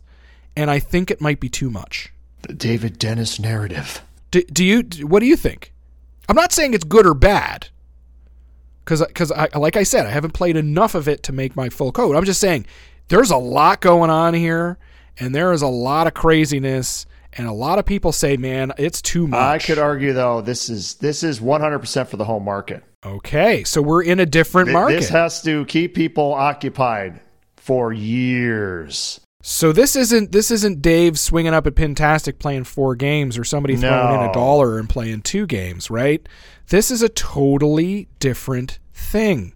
So maybe we'll talk about that a little bit here on the next game, but I really really really want to play this game because I really want to make up an opinion because I think it looks fun, fantastic and it's my kind of game, but I just think wow, there's a whole lot of thing going on here. So let's get into the additions of this game. So this got into a really weird, confusing additions too, didn't it? I think it had a couple LE versions, but So it had this. It had the standard edition. Okay, so there was a standard edition for this game, where it had all the movie scenes. It had some of standard stainless steel well, they, parts. they all have the movies. We haven't gotten to the era of Jersey Jack where they actually take anything out of the game. So the base game is is the same no matter what version you have. It's the more expensive versions have way more bling. Basically, it's the only difference. So so this it's got standard stainless steel. It's got a regular industry coin door. It's got uh, you know three pop bumpers that are just standard pop bumpers. It- you know it has no shaker motor, but it's it's exactly the same when it comes to physical gameplay. Now the limited edition is where things get a bit different. So these were on the pre-production uh, promo, and you can see this on IPDB, which is the in, uh, Internet Pinball Database, where you can look up these games. And in here we get the Sea Breeze bronze powder-coated armor and body legs, which is actually very nice. It has the uh, coin door with the external headphone jack and volume control. It has the Invisiglass, the shaker motor. It has a numbered certificate of authenticity. Plus, it just looks awesome. And it has these really cool axe slingshots. So the slingshots have like little axes that stick up. So it pushes the rubber, which pushes the ball, but then above that, these little axes kind of come down. It looks awesome. Super cool. But then there was the Smog Smaug. Gold Limited Edition. And this added a gold colored Smaug toy. So he was colored, painted differently, and gold armor and body legs. Yep. And then later on, there was another version. There was the Black Arrow Special Edition. So it wasn't a limited Yeah, edition, yeah. it was a special Yeah, edition. okay. So now we're getting into the mess of things here, right? Like, my God, marketing. Gold colored Schmoog. So there was no, the gold Schmoog edition made, was useless because now it's, now you got it on the Black Arrow one. It had black ink body armor and legs, which I thought was very pretty. And it has the headphone jack, the volume controls. It has a Black Arrow limited edition mode animations, which basically meant the attract mode had, like it said, you know, Black Arrow Yeah. edition, which actually looked really cool. Jean Paul DeWin, man, you kill it. You are so good at this stuff. Black flipper bats, uh, black captive ball. People who've played this game say it's absolutely amazing. Other people play it and they're like, ah, I just don't get it.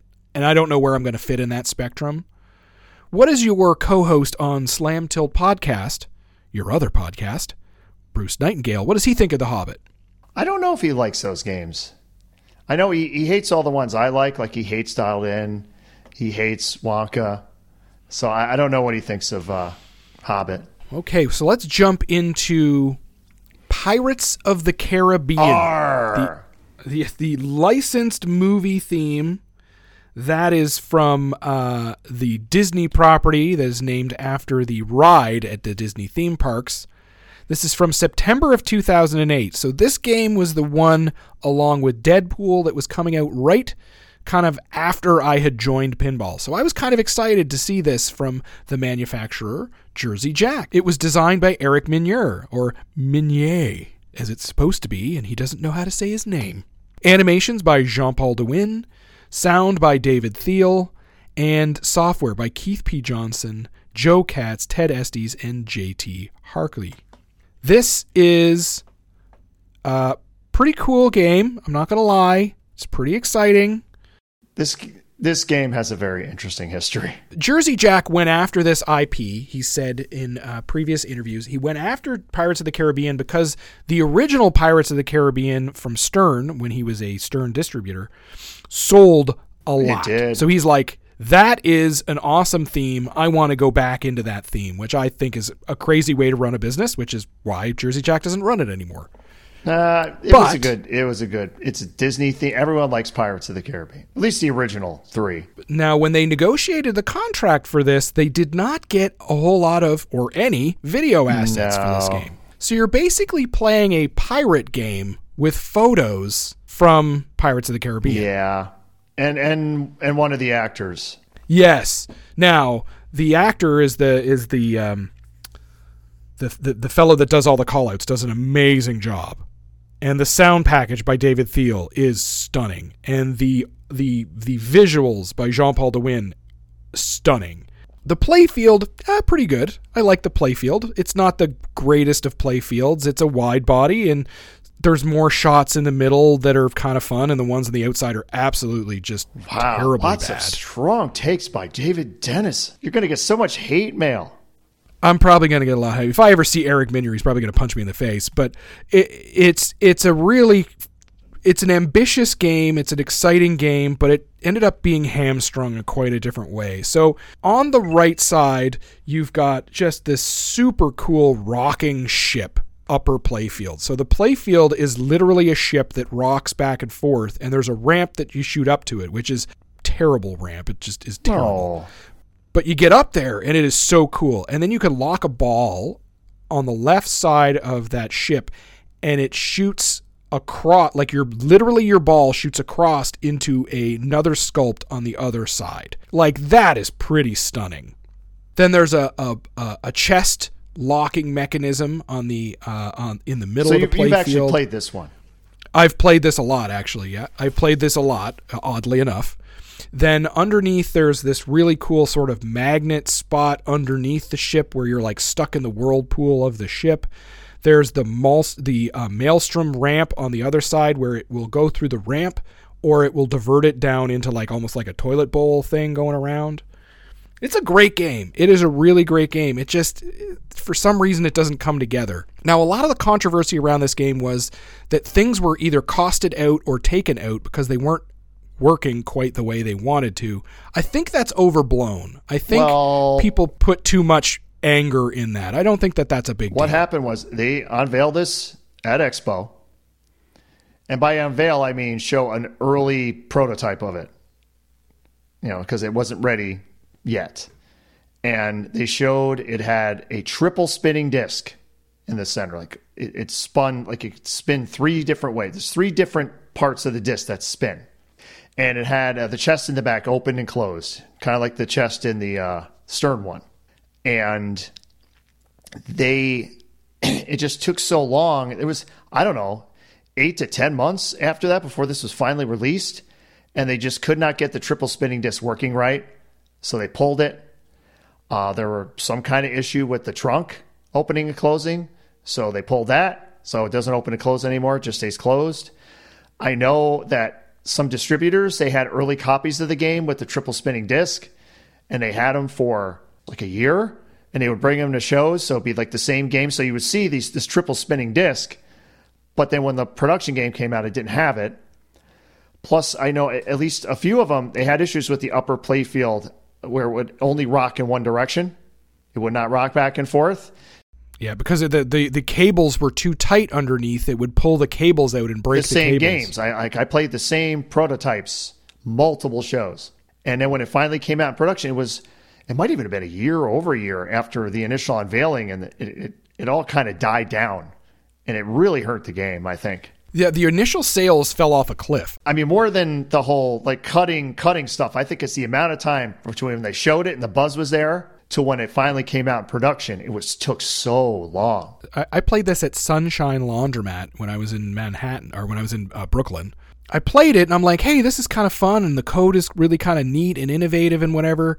But I played it quite a bit there during that vacation when I was there. I was back a few times, and the shots, you ended up just being in the middle of the playfield a lot, and the ramps were really like they just didn't they weren't great. I don't know what it was. It, you know, people talk about Jersey Jack flippers are different or maybe the power needed to be turned up or something, but like my experience was not really all that great. But I did spend a lot of time watching Kevin from Buffalo Pinball on his stream playing the game and I'm telling you, man, it looked like so much fun. But holy crap, there was a lot going it Has on. a repeatable loop shot. I love that. That gets my attention. Then we get into the the whole issue of the code. So the code is that you can choose up to like 20 different characters Yes. from the game and each one of those so you put your you put your coin in, you push start and you get like 20 characters to pick from and they all have different perks and they can all get you like a multi-ball quicker or they can get you more gold for different types of things or you know you get an add a ball or your two times playfield or they all get a perk which is pretty brilliant but 20 people is a lot Yeah. Star Wars by Stern had like three or Four. four, and people freaked out. But it, it is very complex. And There's so many variations of things you can do. It's the thing is, the production was not that long because they weren't selling them. So they stopped making them. Then it got way more popular after that. Now Yeah, this- everyone this wants it. scarcity thing. But the thing to re- about the code, this game was released, huh, was it 2018? yes, It's still not at 1.0 code. yeah. There still is no final Wizard because there's probably only what 500 of these out there in the world. Mm, yeah, that's Like there's not very not many, which is a shame because it, it deserved I think something a little bit I better still than think it will eventually be finished. I still do. Well, it, c- it comes down to when Keith's got time, and does he have time to do that, or is he off doing his next game or GNR? Or do they still have the license? I mean, isn't I, I thought with every new version, depending on what they change, you have to have licensor approval. it's a it's a really cool game. It's really neat. I'm not gonna I'm not I'm not gonna harp on it. But when it comes to the code, like if I complained a little bit about the Hobbit being confusing, this is something else on an entirely different level.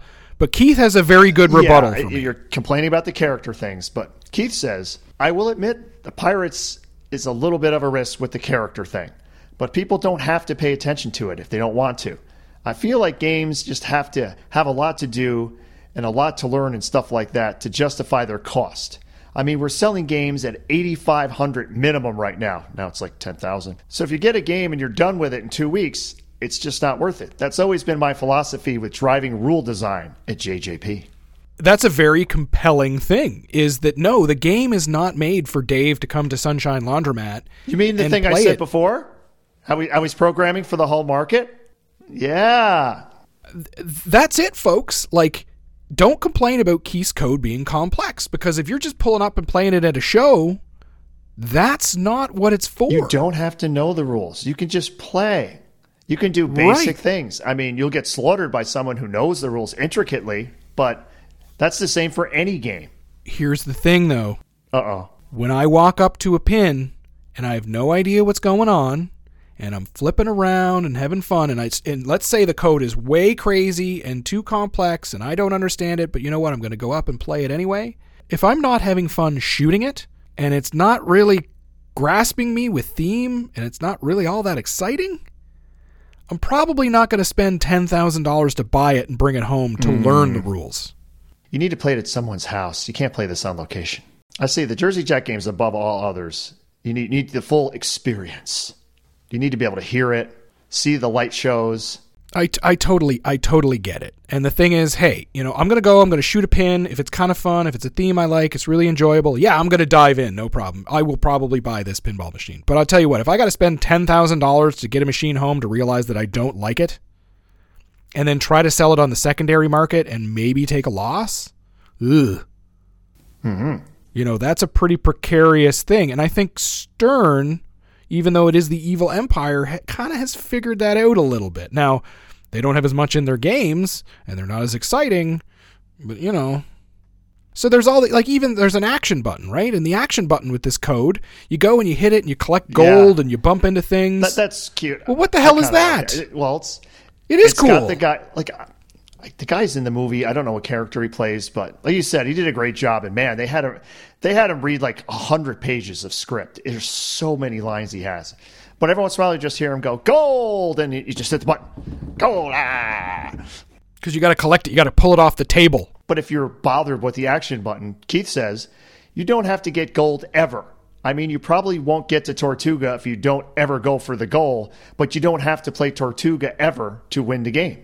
So that's what he's saying. He's like, don't get all caught up on all this complicated stuff. Just have fun with the game and then learn it. I don't, you know, I get it. I get it. I Damn understand. pinheads with their uh, whining. So much whining. I, all I've done is whine. This You whole have. podcast has been two hours of whining. you need to appreciate these games. Yeah, complicated.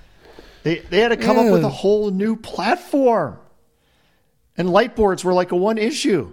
I would take that all day. Look at their menu. They got like nice, nice, you know, we haven't even gone into, you know, from, for me, from a more tech side, go into their menu system. See the like the switch matrix. It's got picture of the playfield and little dots shows you what you're activating and stuff like that. So cool. But this had a, this had a myriad of uh, editions as well. There's the standard edition, exactly the same as all the other ones. No Invisiglass, no shaker, you know, no stuff like that. Now the limited edition, it had the extra volume control and Which they- headphone yeah, jack, that's not all of them so far. but Oh, it also has the 72 light display on the black on the back of the playfield panel. So the the back of the playfield there's like a panel that has all these lights on it and it gives you hints as to where you should shoot. Hmm. Sort of like looking into the night sky and looking at stars. so if you pay more, you get hints. It's so stupid because you how do you figure out what's on that? They're just lights. Then there's the It's, it's it's not like there's an arrow or there's another thing. It's just like this blinking thing, and it actually does work. It actually you can actually figure it out. There is a pattern yeah, to it, Quit whining. but it's ah, it's and then there's the collector's edition. ooh the collector's edition. armor and barnacles, and yeah, the It's got these barnacles yeah, I- on it, I wasn't a fan of that barnacle. They had that and they're really yes, sharp. totally different playfield art. So instead of Johnny Depp, you get the uh, Davy Jones guy. Yeah, which is totally better because I don't want Really, Johnny I like Depp the I like Johnny playfield. Depp better. I mean, it's Captain Jack Yes. You just like to stare into his eyes. shipping a bottle topper, Radkells with different art, and only 200 units. 200 unit collector's edition. Can you Mm. imagine? But they didn't sell. So there's 200 of these out there, and now they sell for like $35,000 US. yeah, well, well, those sold. The LE sold, but the game itself didn't sell that much. No, so there's like the the most like limited version of this game is probably the standard edition. So if you have a standard edition, you probably have the That one that be there's the least produced. all of the Jersey Jack games. It CEs are like thirty thousand dollars. We don't know how many were made. People went crazy for this game afterwards. There's so much hype around it, but it, it you know, come on, people, use some common sense here. They, you know, There's still rumors they're gonna maybe renew the license and do more someday. So this brings us to Guns N' Roses, not in this lifetime. This is the licensed band theme, September of 2018. This is the Jersey Jack board set. Eric Meunier and Saul slash Hudson, which really takes away the mystique when you know his real name is Saul. Art by uh, Dane Henry Jr. Jean Paul DeWin uh, does the animations, sound and music by uh, Slash and uh, Vicus Deo. Software by Keith P. Johnson, Ted Estes, Joe Katz, and JT Hardkey. Yeah, remember that last game where they got no assets? This is the opposite. They got every asset known to man, including ones that aren't even Guns N' Roses songs. Live and let die. That's what threw me. The first time I saw the game, that that's the thing they showed because it has the coolest light show of all of them, in my opinion. The Live and Let Die one, and I'm like, how do they get that? They don't own that. That's a Paul McCartney song. Just one phone call from Slash. Hey, Paul, can we use this? Sure. There you go. Done. So Slash is a big pinball Oh, yeah. fan. He's always been a big collector. He worked on the Guns N' Roses the pin 90s. with with John uh, Borg. You can hear about that in the Borg Live in the '90s uh, licensing dream in the He archives. doesn't have that game anymore, I believe. I think his uh he, he lost that in the divorce. So the uh, the Guns N' Roses um, theme here was brought to Jersey Jack by Slash himself. He approached Jersey Jack and said, "Let's make a pinball machine," and he said, "Okay, sure. It's not exactly family friendly, which doesn't fit within there, but of course." Uh, under new ownership at Jersey Jack, they um, pretty much decided that they wanted to sell pins. So they went with Guns N' Roses. And because you're working with Slash, he has given you concert footage from the Not in This Lifetime tour. You're getting band posters. You're getting original audio. You get access to every band member in Guns N' Roses. It is something, something else.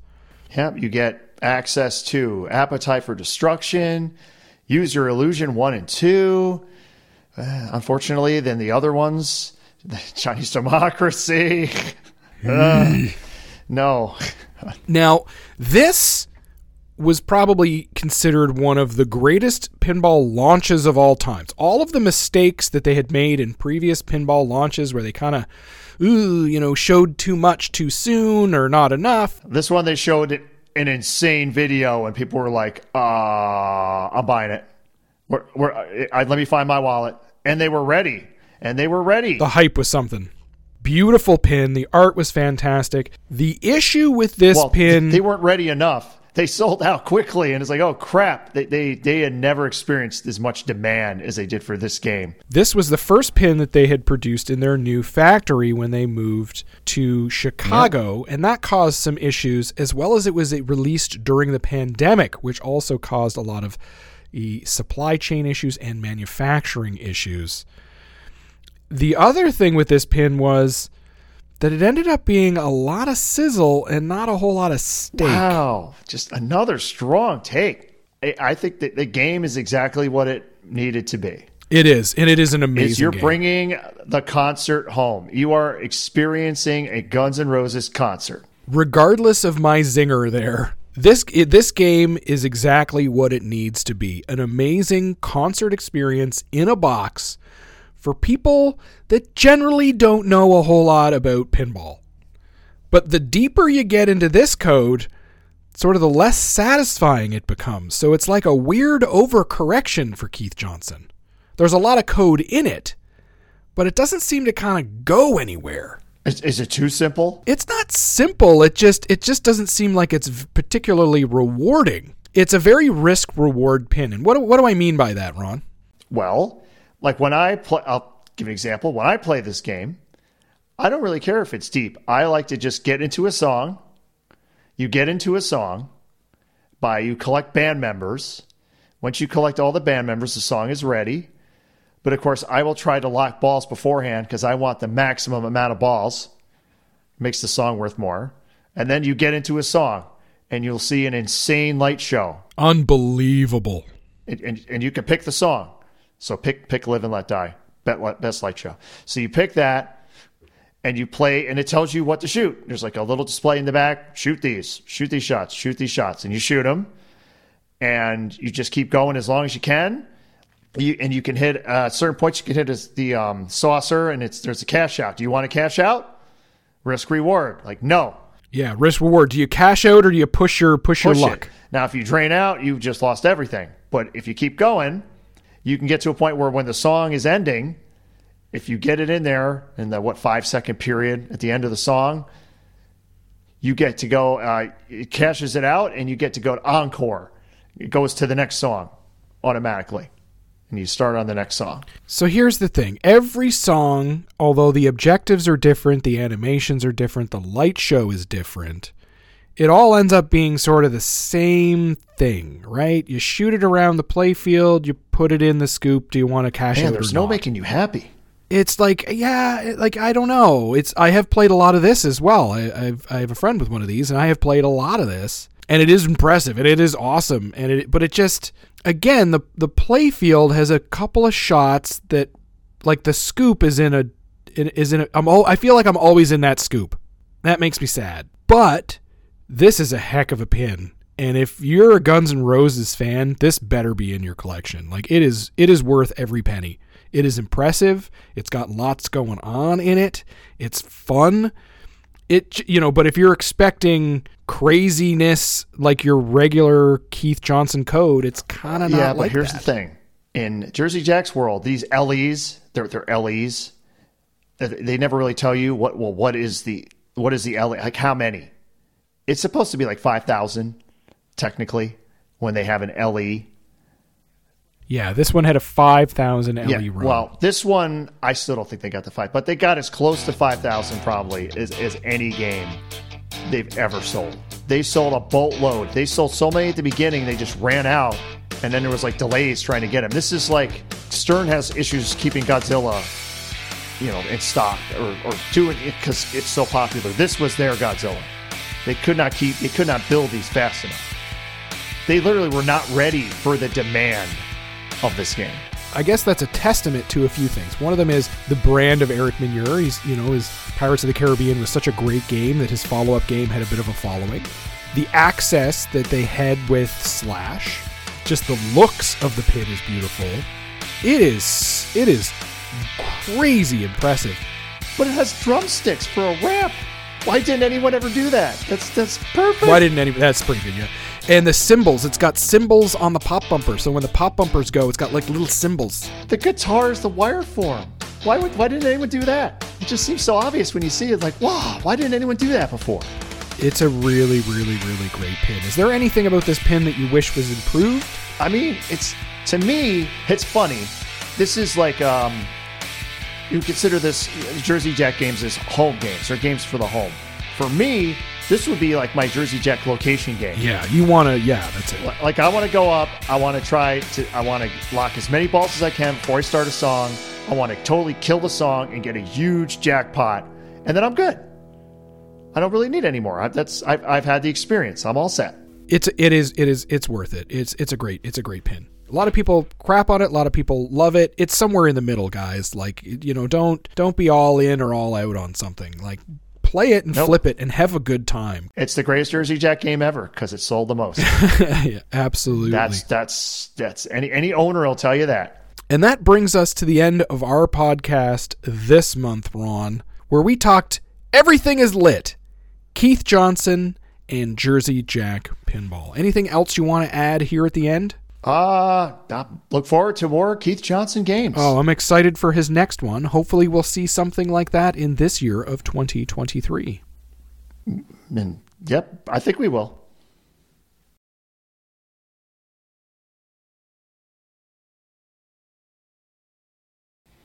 Um, Stewie, you want to read the end? Oh, can't you just like use a clip? I, I, thought I thought David Dennis said you could just replay the whole thing, and people will know that he's doing that. Oh, okay, okay. As always, you can send your comments, questions, corrections, and concerns to silverballchronicles at gmail.com. We look forward to all your messages and we read every one. Please subscribe to us on Apple Podcast, Google Podcast, or your favorite podcatcher. Turn on automatic download so you don't miss a single episode. Remember to leave us a five star review. That way, more people can find us. If you're interested in supporting the show monthly, there's an option available at patreon.com slash silverballchronicles. You are one greedy person.